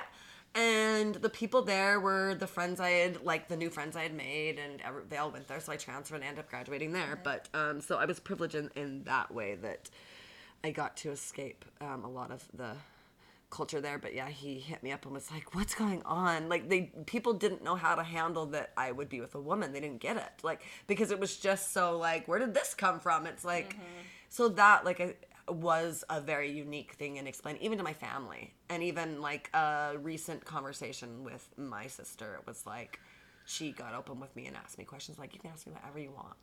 Because we didn't have a relationship for years, you know, Right. and we we've kind of gotten one the older I get, the more you you kind of empathize and relate, and you know you want the relationships you didn't think you wanted, and things of that nature, and you put up with things a little more, and all the things we grow. Um, and she was asking me all the questions, and she's like, oh, I didn't really even understand it, Mm-hmm. like you know. And the sad thing is, it's like, why didn't you just ask? Why did it take so long? because you guys don't, your family yeah, doesn't communicate. literally. And the my sister, one reason why we are as close as we are now is because she has. Um, the Mormon of the family, ironically, has accepted my partner Mm. into the family more than anybody. Oh, let's talk about that. Has it been hard for them to accept your partner? Have they been rude about it, or are they cool? Um, so they were really cool at first. Like, um, you stole that from me. I need that back. Um, it was like, but it was a. This is a phase. They kept thinking like She just hasn't found the right boy. they. My dad looked at it like she needs um, female um, companionship to get her through all these hard times, and th- this is being provided by you know this Yeah. partnership. Yeah. And then you know we get engaged and we're still together, and it's like, hey, look, like no, this legit, is you yeah. know um, my my my dad is definitely I think over the last what even just five years has made two three years dramatic like has kind of realized and has always like I said my dad always has had this little edge to him hence the confusion of the bishopric you know Right. and you know surprising well not surprising my mom was raised so lds from birth in a small town of vernal utah which is similar uh, yes Yeah. extremely that. so and like her her dirty little secrets are stealing apples from the neighbor's tree Yeah. and i'm not kidding Yeah. You met my like Yeah. that she like She's she very she's very naive, even even to this day. that she She's- has she's a hard nice. time with the thought that I might not like go to where to the celestial kingdom or you know what I mean like that that I'm breaking sins or whatever you know living in sin like I know she deeply loves my partner Mm-hmm. and she is nice to my partner but I can see her physically get uncomfortable It's like at arm's length. Yeah definitely. Because she's worried about your eternal like salvation. when she first met my partner and thought we were just friends didn't mm-hmm. quite understand hugged her embraced her different attitude. Mm-hmm. But also there's been a lot of age with my mom as well where she's had a lot of issues mm-hmm. with her own mental. Um, and now there's a there's there's a distance. Can I tell you something though? When I was at her house with this woman behind Oh sorry. Is Lois having a rendezvous with this woman behind her spouse's back? Because I'll kill a bitch. Like I felt like she was being a little protective of your spouse. good Which You I know, loved. I love to see you love yeah. to see it, you know? you know, right? Like, I mean, I I think I can't speak for my partner, but I know she truly d- believes that because of their Mormonism, they'll never truly accept. I believe that. Um, I said that I flat out my sister and was asking if we were gonna actually get married or if we were just gonna stay like this, and I'm like, well, we have there's reasons behind yes and no, government reasons, but also government reasons. Yeah. There's pros and cons. Yeah. And I also made the comment of, I don't know if I'm quite ready to um, accept the possibility of the very real possibility that my mother and father will decline my wedding. Like, you know, sorry, you know what I mean? Like They that's the they're not gonna come. Yeah. You know. and I I've come to terms with that, and that's something I've needed to come to terms with over the years, and I am at a place where I'm okay with that. And my sister vehemently disagrees with me. She's like, they'll come, they'll come, they'll come. She's like, no, everyone like, and since then, ironically, has been like putting in even more effort, like to make, and since day one has been the one that has like taken in with open arms Good. her and her relationship. Um, you know, includes her in. We do a family calendar every year, as you can see hung up, that she makes. She's in the top. That's her family. Um, puts um, her in the calendar every year. Um, like just the little things that matter that being part of. Where I can't speak for her, like I said, but she's told me I know with a lot of her relationships, this is an, a, a very common thing with that she's experienced. She's not accepted by the family. They don't want their daughters dating Right. this woman, you know, this, whatever this rough girl. uh, you know, a girl in general, whatever, you know, many reasons. You can go down the list, you, You know. know I love you, bitch. You know, not all of them, but a lot of them. She, she's, it's not something she's unfamiliar with, and knew what she was getting into, especially with a Mormon family. Yeah. Um, but has said that she's been, has felt probably more welcome, right, over the years, with my family than she's felt with others. So, it's taken a long time, but um, the, it, it comes in waves, you know. Your like, brothers aren't weird about it, are they? Or are um, uh, I my one brother. The older one, I'm guessing, is a weirder about it. no, my my one. older one is so uh, like disassociated with the family give a shit about that anything. we, we there's a family joke that my brother could end up being a serial killer and none of us would be surprised Mm-hmm. because like we feel like we know nothing about my brother not because he has serial killer um, tendencies He's not not a truck driver or anything. no, like the brother, um, the older brother. Yeah, yeah. Um, yeah. Uh, No, I know The who you're talking. DEA brother. uh, no, No, that's the younger brother. That's just it. It's just because he lives such his own secret life. You know what I mean? That it's like oh, he could have this big secret and would be like no surprise. That's Like, how that's how Jake is. Like when you're like, "What are you doing?" He's like, "Don't worry about it." yeah. Like I'm imagining how I can murder you. I'm taking that out. you know, it's like, he's very vocal about how he can murder us, Kendra. You don't need to take it out. Uh, my my other brother's been um, on and off, like good at times, and then at other times very. Um, this is the the sibling I'm closest with, so um, probably the most protective of me, I'd say. So I think there's times their protection kicks in, you know, like Yeah. my little sister, you know, what's Yeah. going on here. Um, and also, um, he married a Jehovah's Witness. and she's So- Filipino too, right? Which adds Uh. Cuban. Oh, Cuban. So Um, adds a different element. yeah, very much so. So um, there's a lot of um, conflicting things, but she has also been very kind and welcoming as far as we know. But as families do, you hear things from other members of the family members that are supposedly said, and you're like, what? But I thought, but they, but what? That could also just be bullshit too. Exactly. So there's like the, you know, not quite sure, but there's been some up and downs. But I think overall, um, yeah, I'm getting a nod that yeah, Yeah, we're getting it now. we're good, we're good. But it, it- yeah, it's it's it's been there's been moments for sure. Has it been hard for you nav- navigating queer culture? Yes, because Do you feel like you don't have a place? yes, Okay. um, it's not. This it's kind of like the. I don't feel like I went through the struggle that they went through. Right. Not that like my struggle isn't real. Um, it's just different. Mein Kampf. And so therefore at first I had a hard time like I felt like I didn't deserve to label myself that because I felt like it was an earned thing because it's such a Because people have had to. yes Fight for- fight, fight for it, and yeah. I you know growing up know how far we've come Mm-hmm. you know and so at first it was like I can't call myself gay because I didn't go through all this you know Right. I mean I went through my own struggles obviously I was in a horrible relationship I was unhappy I you know was you know Yeah. all the things Yeah. um, so at first I, I went through that, and luckily my partner has taught me that I'm just absolutely ridiculous and overthinking it, and I'm silly and I belong. You're an overthinker? I am an I overthinker. didn't know. I suffer from some serious uh, health issues. yeah, well, let's talk about your anxiety. I feel like my anxiety needs some. Anyways, um, Has the anonymity helped? In this do- episode, You're doing great, by the way. it has, but I feel like You're just talking to one of your homies, right? You're talking to friends. Yeah, but um, do you want my opinion on the an- anonymity here or after the show? Let's do it right now.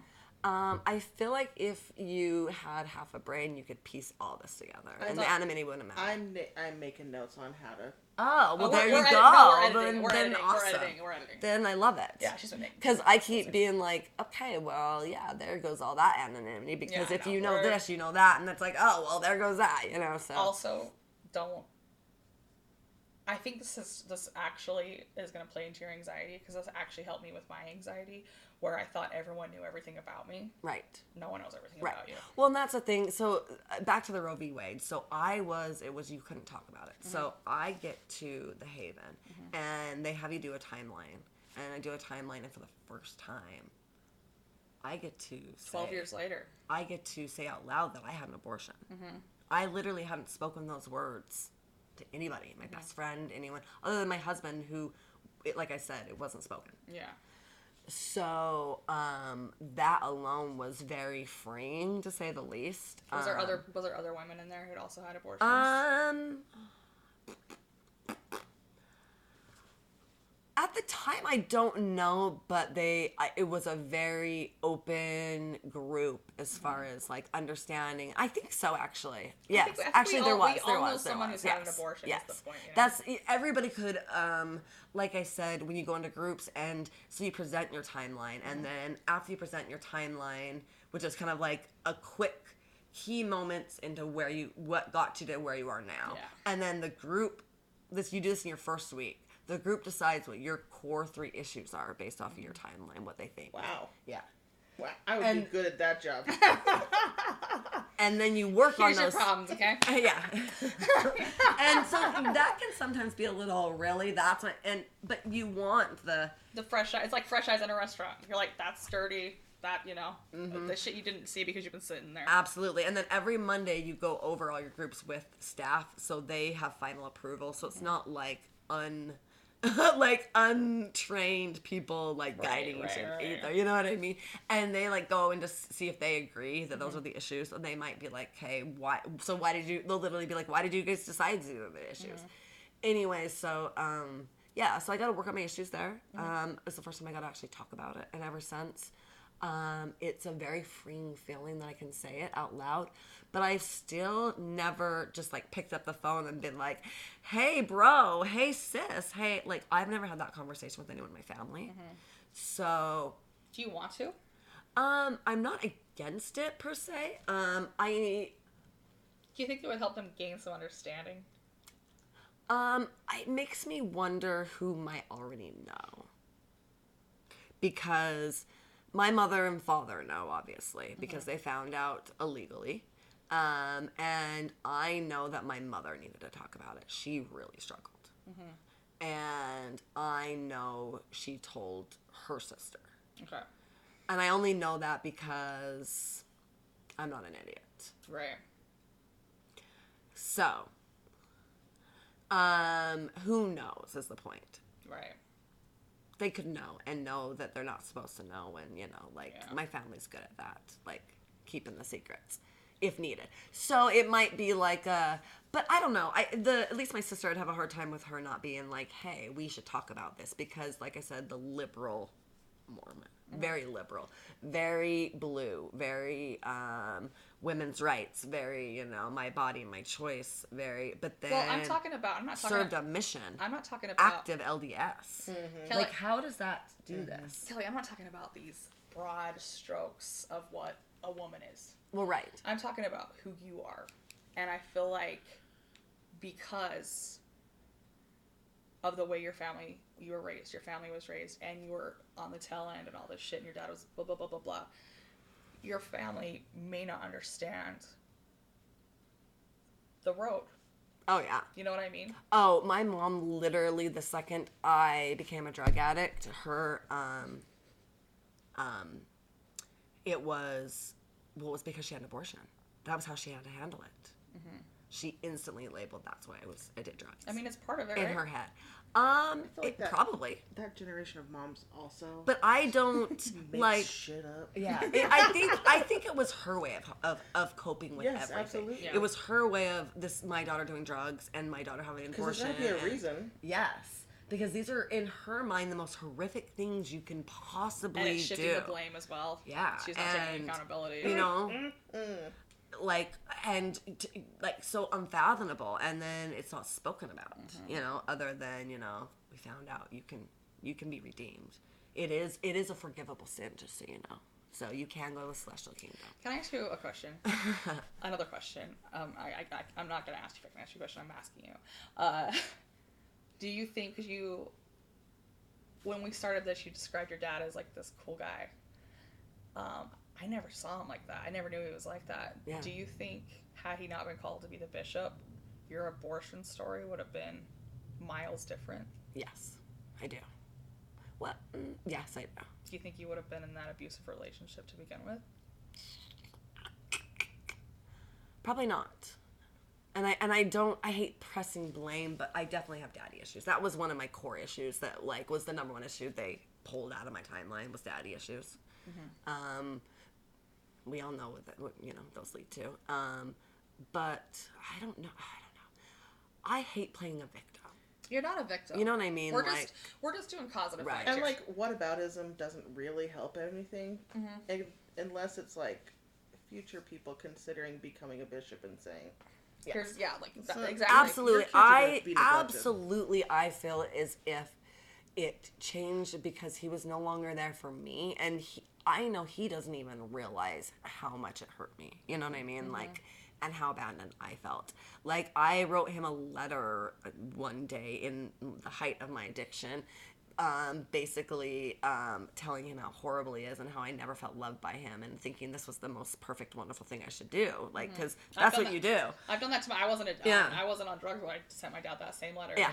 And it was the worst mistake. Like you don't do that. Like I mean, but you're you're a child. Yeah, acting I was reaching out. And reaching out in a stupid way. it it was a stupid But way. a parent should be like, okay, here's a cry for help. yeah. What's going on? Instead, the reaction was, "So I'm just an asshole." Like of, the, of of everything I wrote, the only thing you gathered was, "So I'm just an asshole." Instead of, oh, my child's hurting. Yeah. Like it was. I've never felt good enough. I've never felt truly loved. Like. Literally, it wasn't until after my divorce that I, my dad would even say "I love you" on the phone. Yeah. Like it's just like just not his whatever. Anyway, My dad's getting to the point. I make him now. Like every time I hang up the phone, I'm like, "I love you," and now he says it back. So What what is that about? This is such toxic masculinity where it's like, can't tell the people that I spawned that I love them. That would be gay. well, and I don't even know if it's a gay thing or and all that, or if it's yeah. like a. Um, I I honestly think it stems clear back from obviously his childhood, and he grew up with a father, military father, that was a It's toxic, shooter. toxic masculinity, dude. and mom stayed home um, a very my grandma was um, very schizophrenic um, had a total mental breakdown um, and it's basically what killed her. Um, so that runs in my family. Love. yeah um, so he grew up with a very sick mother and a war father. Yeah. um, so yeah anyways he's got his own issues too. So yeah i think it kind of all stems from a lot of that. Do you feel you've had anxiety your whole life? Oh yeah, I feel like um I just didn't know what it was. I never have felt content. Like I was always that kid that like had never ending energy. Like I would always be dancing or singing or doing things and it would be like, "Hey, we'll give you a candy bar if you cannot talk for an hour like on the car ride home and stuff." Mm-hmm. Like Like everyone was always shutting I- down. yeah, like You I always too had- much. I've been told I've been too much my whole life. Like Yeah. and but I didn't recognize it when I was young. Um, my brother was diagnosed with um, ADD as a child, and they tried put him on wanted to put him on Ritalin. My mom was against it and all that. But with me, they didn't look at it like that. They looked at it more of just like I roller skated, and I danced, and I don't know. It just was. I don't know why it was never even considered. Because We, looking we back talk about on this on now, the we talk about this on the podcast. um, Girls aren't diagnosed. and maybe early. I wasn't, and maybe I wasn't. I don't know. I might have just been a hyperactive child because I- I'm not a psychiatrist, you know. Um, Well, but I am. Well, you're we've clear. been all diagnosed. so I diagnosed you right away. I was, was like, like, oh. ADHD. All right, this is what I'm working on. yeah, like all um, everyone that's here. around me is like, but I go through periods of my life where Highs it's lows, yeah. yeah. of the ADHD, and that's why um, sometimes I'm like, well, I don't want to just diagnose myself because wouldn't this have never gone away? Or anyways, um, but I think the reason why it went away at times is just different coping mechanisms that were under control at the time, and then they get out of control, and you know, you fall into highs and lows of it. Um, and I think they present themselves differently the older you get too. You know, like um, Well, your chemistry is changing in your body too, exactly, right? yeah. like little things that I didn't even know like fall under that spectrum. You know, like the obsessive need, uh, like besides my OC, I have really bad OCD, really bad anxiety. I have such bad anxiety attacks that they turn into panic attacks. Uh-huh. Like I will get in my head so deep that I'll be on the freeway bawling mm-hmm. and we'll have to call my partner and have her she'll be like pull over, pull mm-hmm. over, pull mm-hmm. over like and it's like where how did you get here? And it's and I can't even tell you how I got there. No, Yeah. it's spi- That's a it's spiral. spiral. And that's like still going on right now. Like I'm, my mental health is obviously not in a great spot right now. Um, Again, among friends, babe. right? Um, you know, and my also my health isn't in a good spot because when those and then those And two those two things play, yeah. and then they mix. Um, I'm I'm severely underweight. I've been having issues, you know, gaining weight. Um, so I've been dealing with a lot of the diet culture with that, where people look at you, they see you overly hyper, in your face, aggressive because it's like you're so much, And you're like, oh, she's messed out. Yeah. um, and then I have other cosmetic issues that um, are traits. You know, the skinny face. You know, when you start losing weight, you just start looking, Yeah. you know, like Bumps. a tweaker. Um, and I shouldn't be, but you know, I was never a tweaker. You're like, Uh, junkie, dear. Um, so That's triggering language. I'm sorry. no, but the funny thing is, it's like we call it junkie pride because like you have to get it right. yeah. It's misgender. No, for real, shit. It is. It is. It is. because it's so they're so different. They're highs, so and they're different, so like.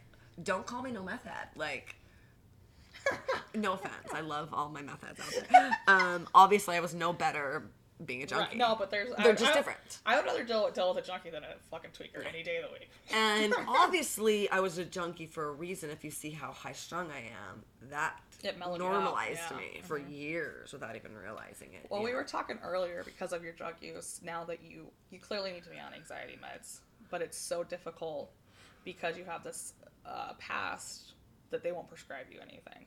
Yeah, so like I have a lot of doctors that don't want to prescribe me certain anxiety medications because they can be abused. Um, and unfortunately, my anxiety is so severe they're the only medications that work for me. So I also have to like check myself before I wreck myself. Yeah. Luckily, I do have a doctor that right now um, has prescribed me those medications. Um, but I have a partner that checks in and makes sure that I'm not abusing them or mm-hmm. taking them recreationally, mm-hmm. which I don't. Like they are literally my, anyways. Yeah, no, I know. I mean, uh, But I also, like you were saying, I have wanted to switch doctors, but I've been fearful because there are doctors, and I have lots of friends that have had their medication taken away mm-hmm. because of they opened up with their doctor about their past, and because of that, they're punished and they're not properly medicated. You know, and even right now, my doctor just keeps saying, like, keeps wanting to throw all these medications to try because they're not working right. Like, I was on Lexapro for, God, six years straight to the point where it just wasn't working. yeah, And it's like I'm taking a medication for no reason. yeah.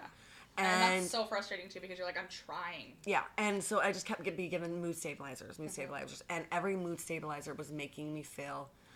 I was using the word manic, which I don't think was the right word to be using with my psychiatrist. Describe your personality. Yeah. Describe what was going on. um, internal e- energy, like just feeling like That's you manic. drank, yeah, like That's manic. manic, just feeling like you're gonna burst at the seams, Like, like your skin's gonna explode. literally. With light through light, yeah. Um, um, and they call it on the TV one day. They were talking about a mood stabilizer, and it was like it won't cause internal something. They had like the actual scientific word for it. I'm like, that's what it's called. That's what I need to describe it as. Mm-hmm. Because I think by using the word manic, she's stuck on bipolar, which mm-hmm. maybe I am. Mm-hmm. I don't know. I'm on a mood stabilizer and I love it. Right. So I- I've tried four, and they've all done that to me to the point where I'm like, I'm already manic, like physically uncomfortable. You're gonna have me take a, like, no. Right. So I, I need to do. She's she's like, I want to go down the a um, the bipolar path first before we rush to put you on a stimulant for ADD. Okay. She's like, we think I think you're one or the other, but let's go this route first. Respect, whatever. But how long do we need to go down this route? And I don't want to play test on me. I already have other Right. And medical it's issues. goddamn expensive to go to the goddamn doctor. And it's also, I don't know about anyone else, I'm highly sensitive to like mental medications. Like, it takes me a few days of feeling like a crazy person, mm-hmm. like balancing out my head mm-hmm. before I feel normal. Like, so it's like, okay, I'll take them this weekend. And then if anyone here that suffers from depression or anything else, the weekend comes and you haven't done it. And then next thing you know, it's been a month and I haven't even tried out this medication yet. Mm-hmm. And it's like, oh, my doctor's appointment's tomorrow and she wants to know how I feel about this med. Fuck. well, let's postpone this another month, you know? And, you know, so then I finally try it, but it's that, I even have the fear, the pre fear, like my anxiety is gone. So, like, you know, because I've had such bad results. Um, so I don't know. Like I said, um, I'm not unmedicated, but I'm not medicated enough. Like I definitely need more medication than I'm being prescribed, and I need to be properly, you know. I think you're also in a situation um, where you're not appreciated. I think that's, you know, I mean, we're just talking about your whole entire family situation where you were absolutely underappreciated. And now you're in this fucking job, toxic work environment where I want to stab everyone. um, do you think the toxic work environment's gonna kill, die off with these older folks, or what? God. I hope so. Um, it's hard for me to talk on it because of the fact that I'm in a small business where, like, I am. There's not very many young kids there. It's mm-hmm. all older, so I work with all the. I'm, you know, dealing with the mm-hmm. toxicity of it all, and being coming into a place where it's all males with one other female that's been there since the dawn of time, mm-hmm. that then like rallies around that I don't know why women pine against, like pit against each other. You know what I mean? Like Well, where older that. generations. That's what I mean. Yeah. We, I actually have a fit theory on this. You want to hear my theory? I think the reason why women were pitted against each other is because back in the day, men were being shifty and flirting with all the women, and they didn't want the It's wives. true. They didn't want the wives to talk. it's true. So they're just like, ah, she's jealous of you. Just don't talk to her. She's a bitch. Well, and I've even seen that in the corporate world because I used to be a corporate bitch. I, Yeah. I did like my work history is very broad from you know 12 years of executive administrative assistant work to corporate meeting planning to general managing restaurants Mm-hmm. Yeah. to bartending to you know Yeah. to um, where I am now where I'm just uh, you know a basic administrative assistant but um, um, I'm in a, an environment where it's like, okay, don't talk, be quiet, you know, and it, it, it's kind of toxic in the way that you feel like you can't express yourself in any way. And I feel like they too. They like get you going, and then you, when you're starting, they're like, stop. it's like uh they can all have conversations and have fun, and then like I'll kind of go to talk in and like I think I'm too much maybe because it's like I don't talk for so long that it's like I'm excited and I talk and I think I can come on a little strong. Why strong. do you think you're too much? You're just Um, enough, babe. She's been told all her life. Her whole entire life. She's too much. We're gonna try to break it. It's the internal. It's the internal voice. Well, and as and- much as the confident helps, like saying like you're fine, it's this insecurity inside you that's Yeah. like deeply rooted. But I well, mean, it's gotten worse. I for know. sure. I can tell it's gotten worse. Yeah, That's so- why I've been reminding you in the past 24 hours that you are loved by a badass right here. This badass Well, bitch loves that. you. I know that. And I know, I know, and I know that it's hard every day to go to a place where you're not appreciated and and it's it, but it, it's it's so like ah it's like a mind fuck because it's like you're appreciated but then like but then you're like cut at the feet you know the trunk or whatever the expression is you cut know off at the knees. yeah um where it's like we can't make you feel good enough you know like you're good We gotta but- keep you down. yeah we gotta exactly keep you at a certain level. it's it's and everything's very passive aggressive everything's very you know uh, it just i don't even kind of put it into words the toxicity of it all because it's like one moment you feel like you're friends with your boss and you can open up and you've shared mental health stories you've shared you know because they suffer as well and then the next second they're using them against you yeah. and i'm being told what's going on with you today Is it because of this? this was two days ago. What's going on with you today? You're you're you're coming in hot. What's going on? Mm-hmm. I need you to reel it back. Uh, I, I didn't know I was. I, I have a So lot going on at home.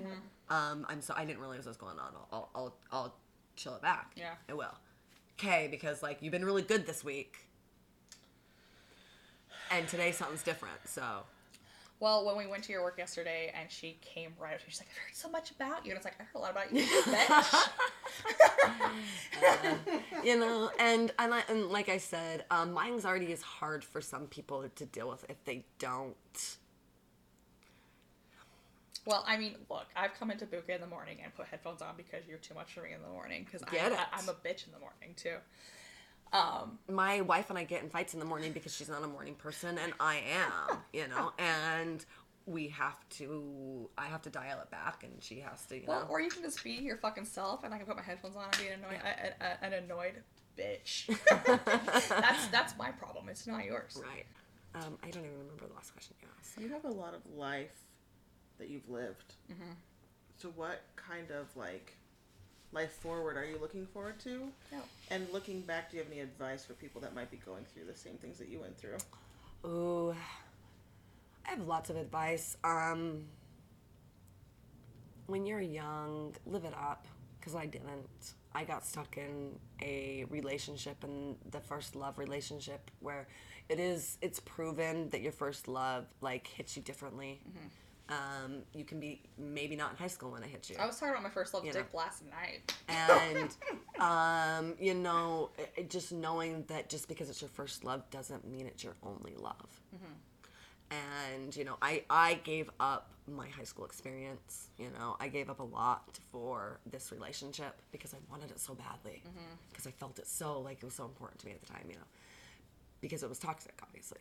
Um, so recognizing those signs, you know, um, knowing that high school is definitely not the end all, start all of life because you feel like it is.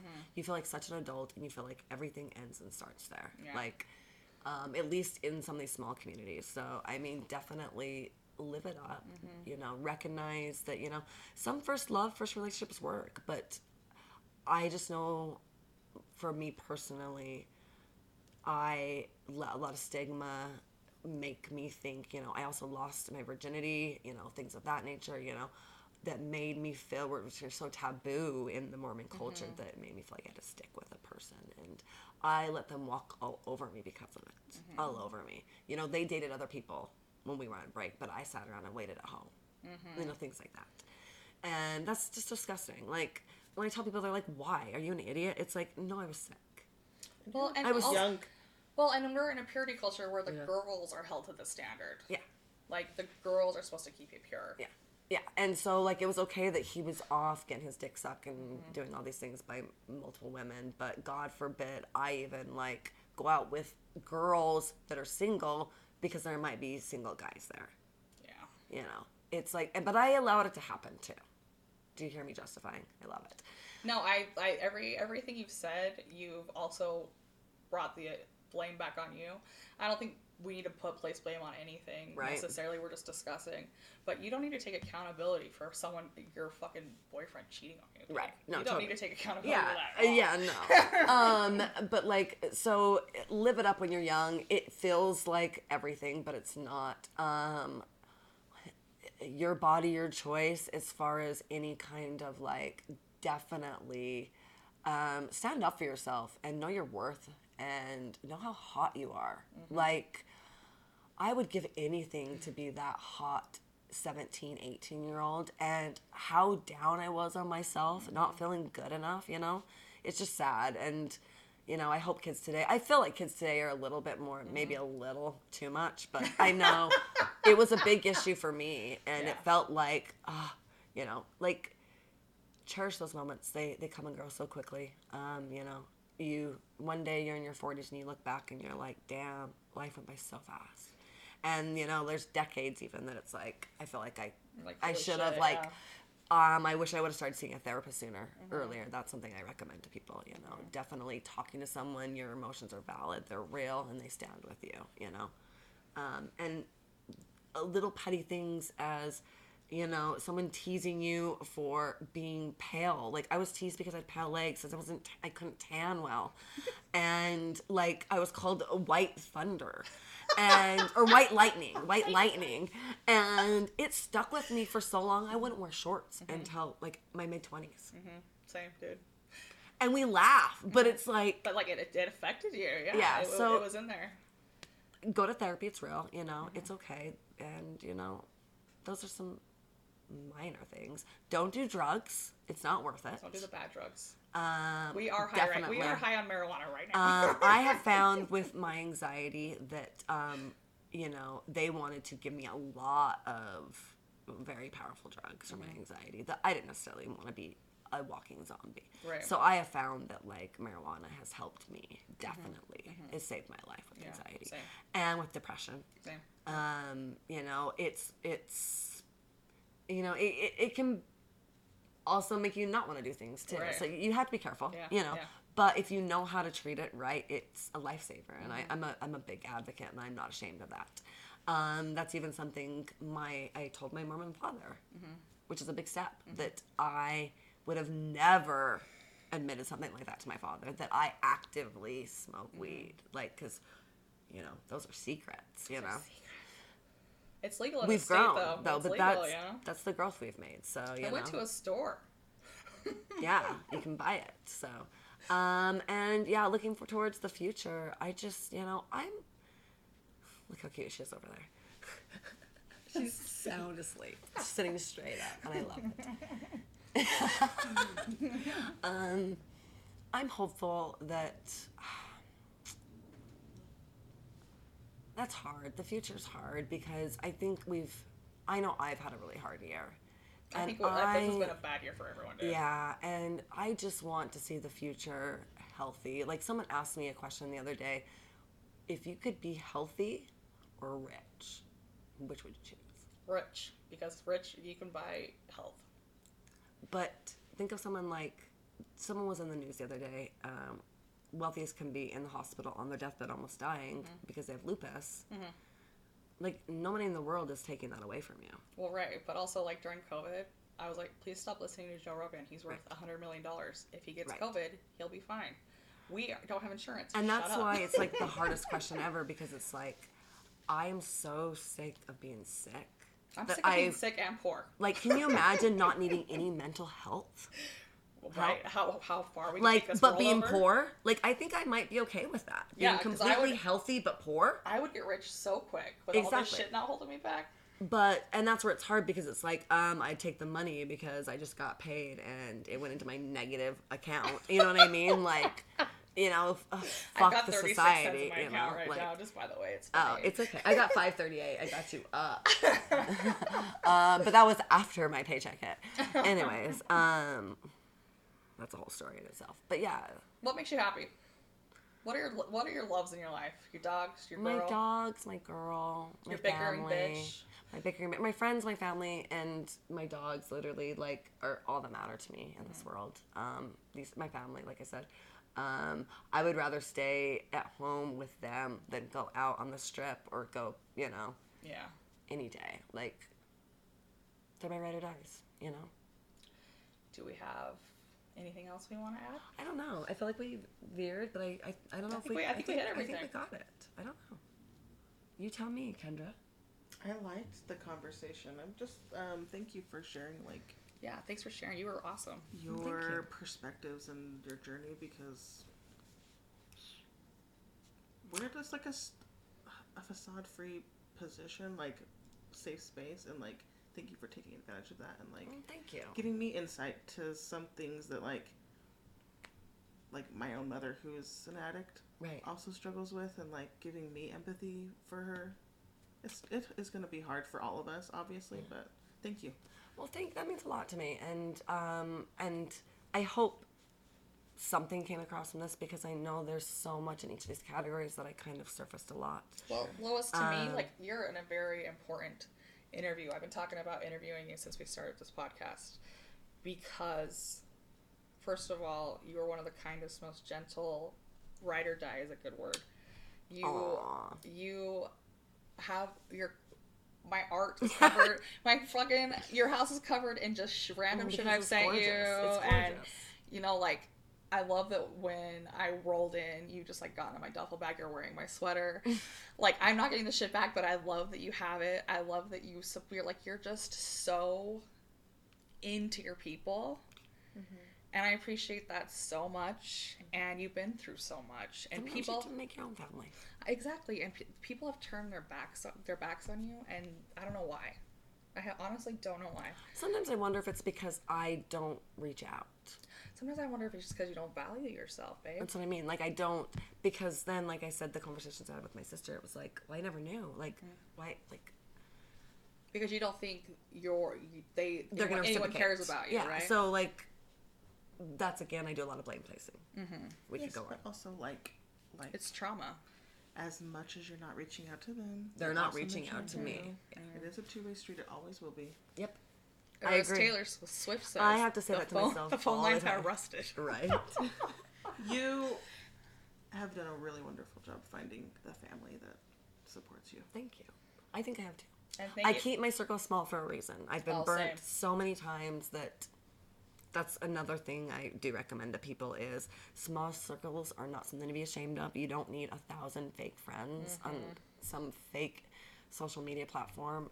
Um, having a couple real ones in real life is much better and worth its weight in gold. I'd rather have ten dimes than a hundred pennies. Let people go in and out of your life like they Amen. want Mm-hmm. Amen. All right, Right. Ken, you have anything else? Uh, I say these things. In, the the, name name, of of Jesus Jesus Christ. Amen. oh, sad. Is This the Place podcast is written, recorded, and edited at Titan Tower Studios. Our theme song is by Bobby, and our cover art is by Jessica Sanchez. This is our story as we see it. We believe it to be true as far as it is translated correctly. We'd be eternally grateful if you'd share the show with your friends and check out our community at patreon.com slash is this the place. Because even if this isn't the place, you are still the people making this possible. Thank you.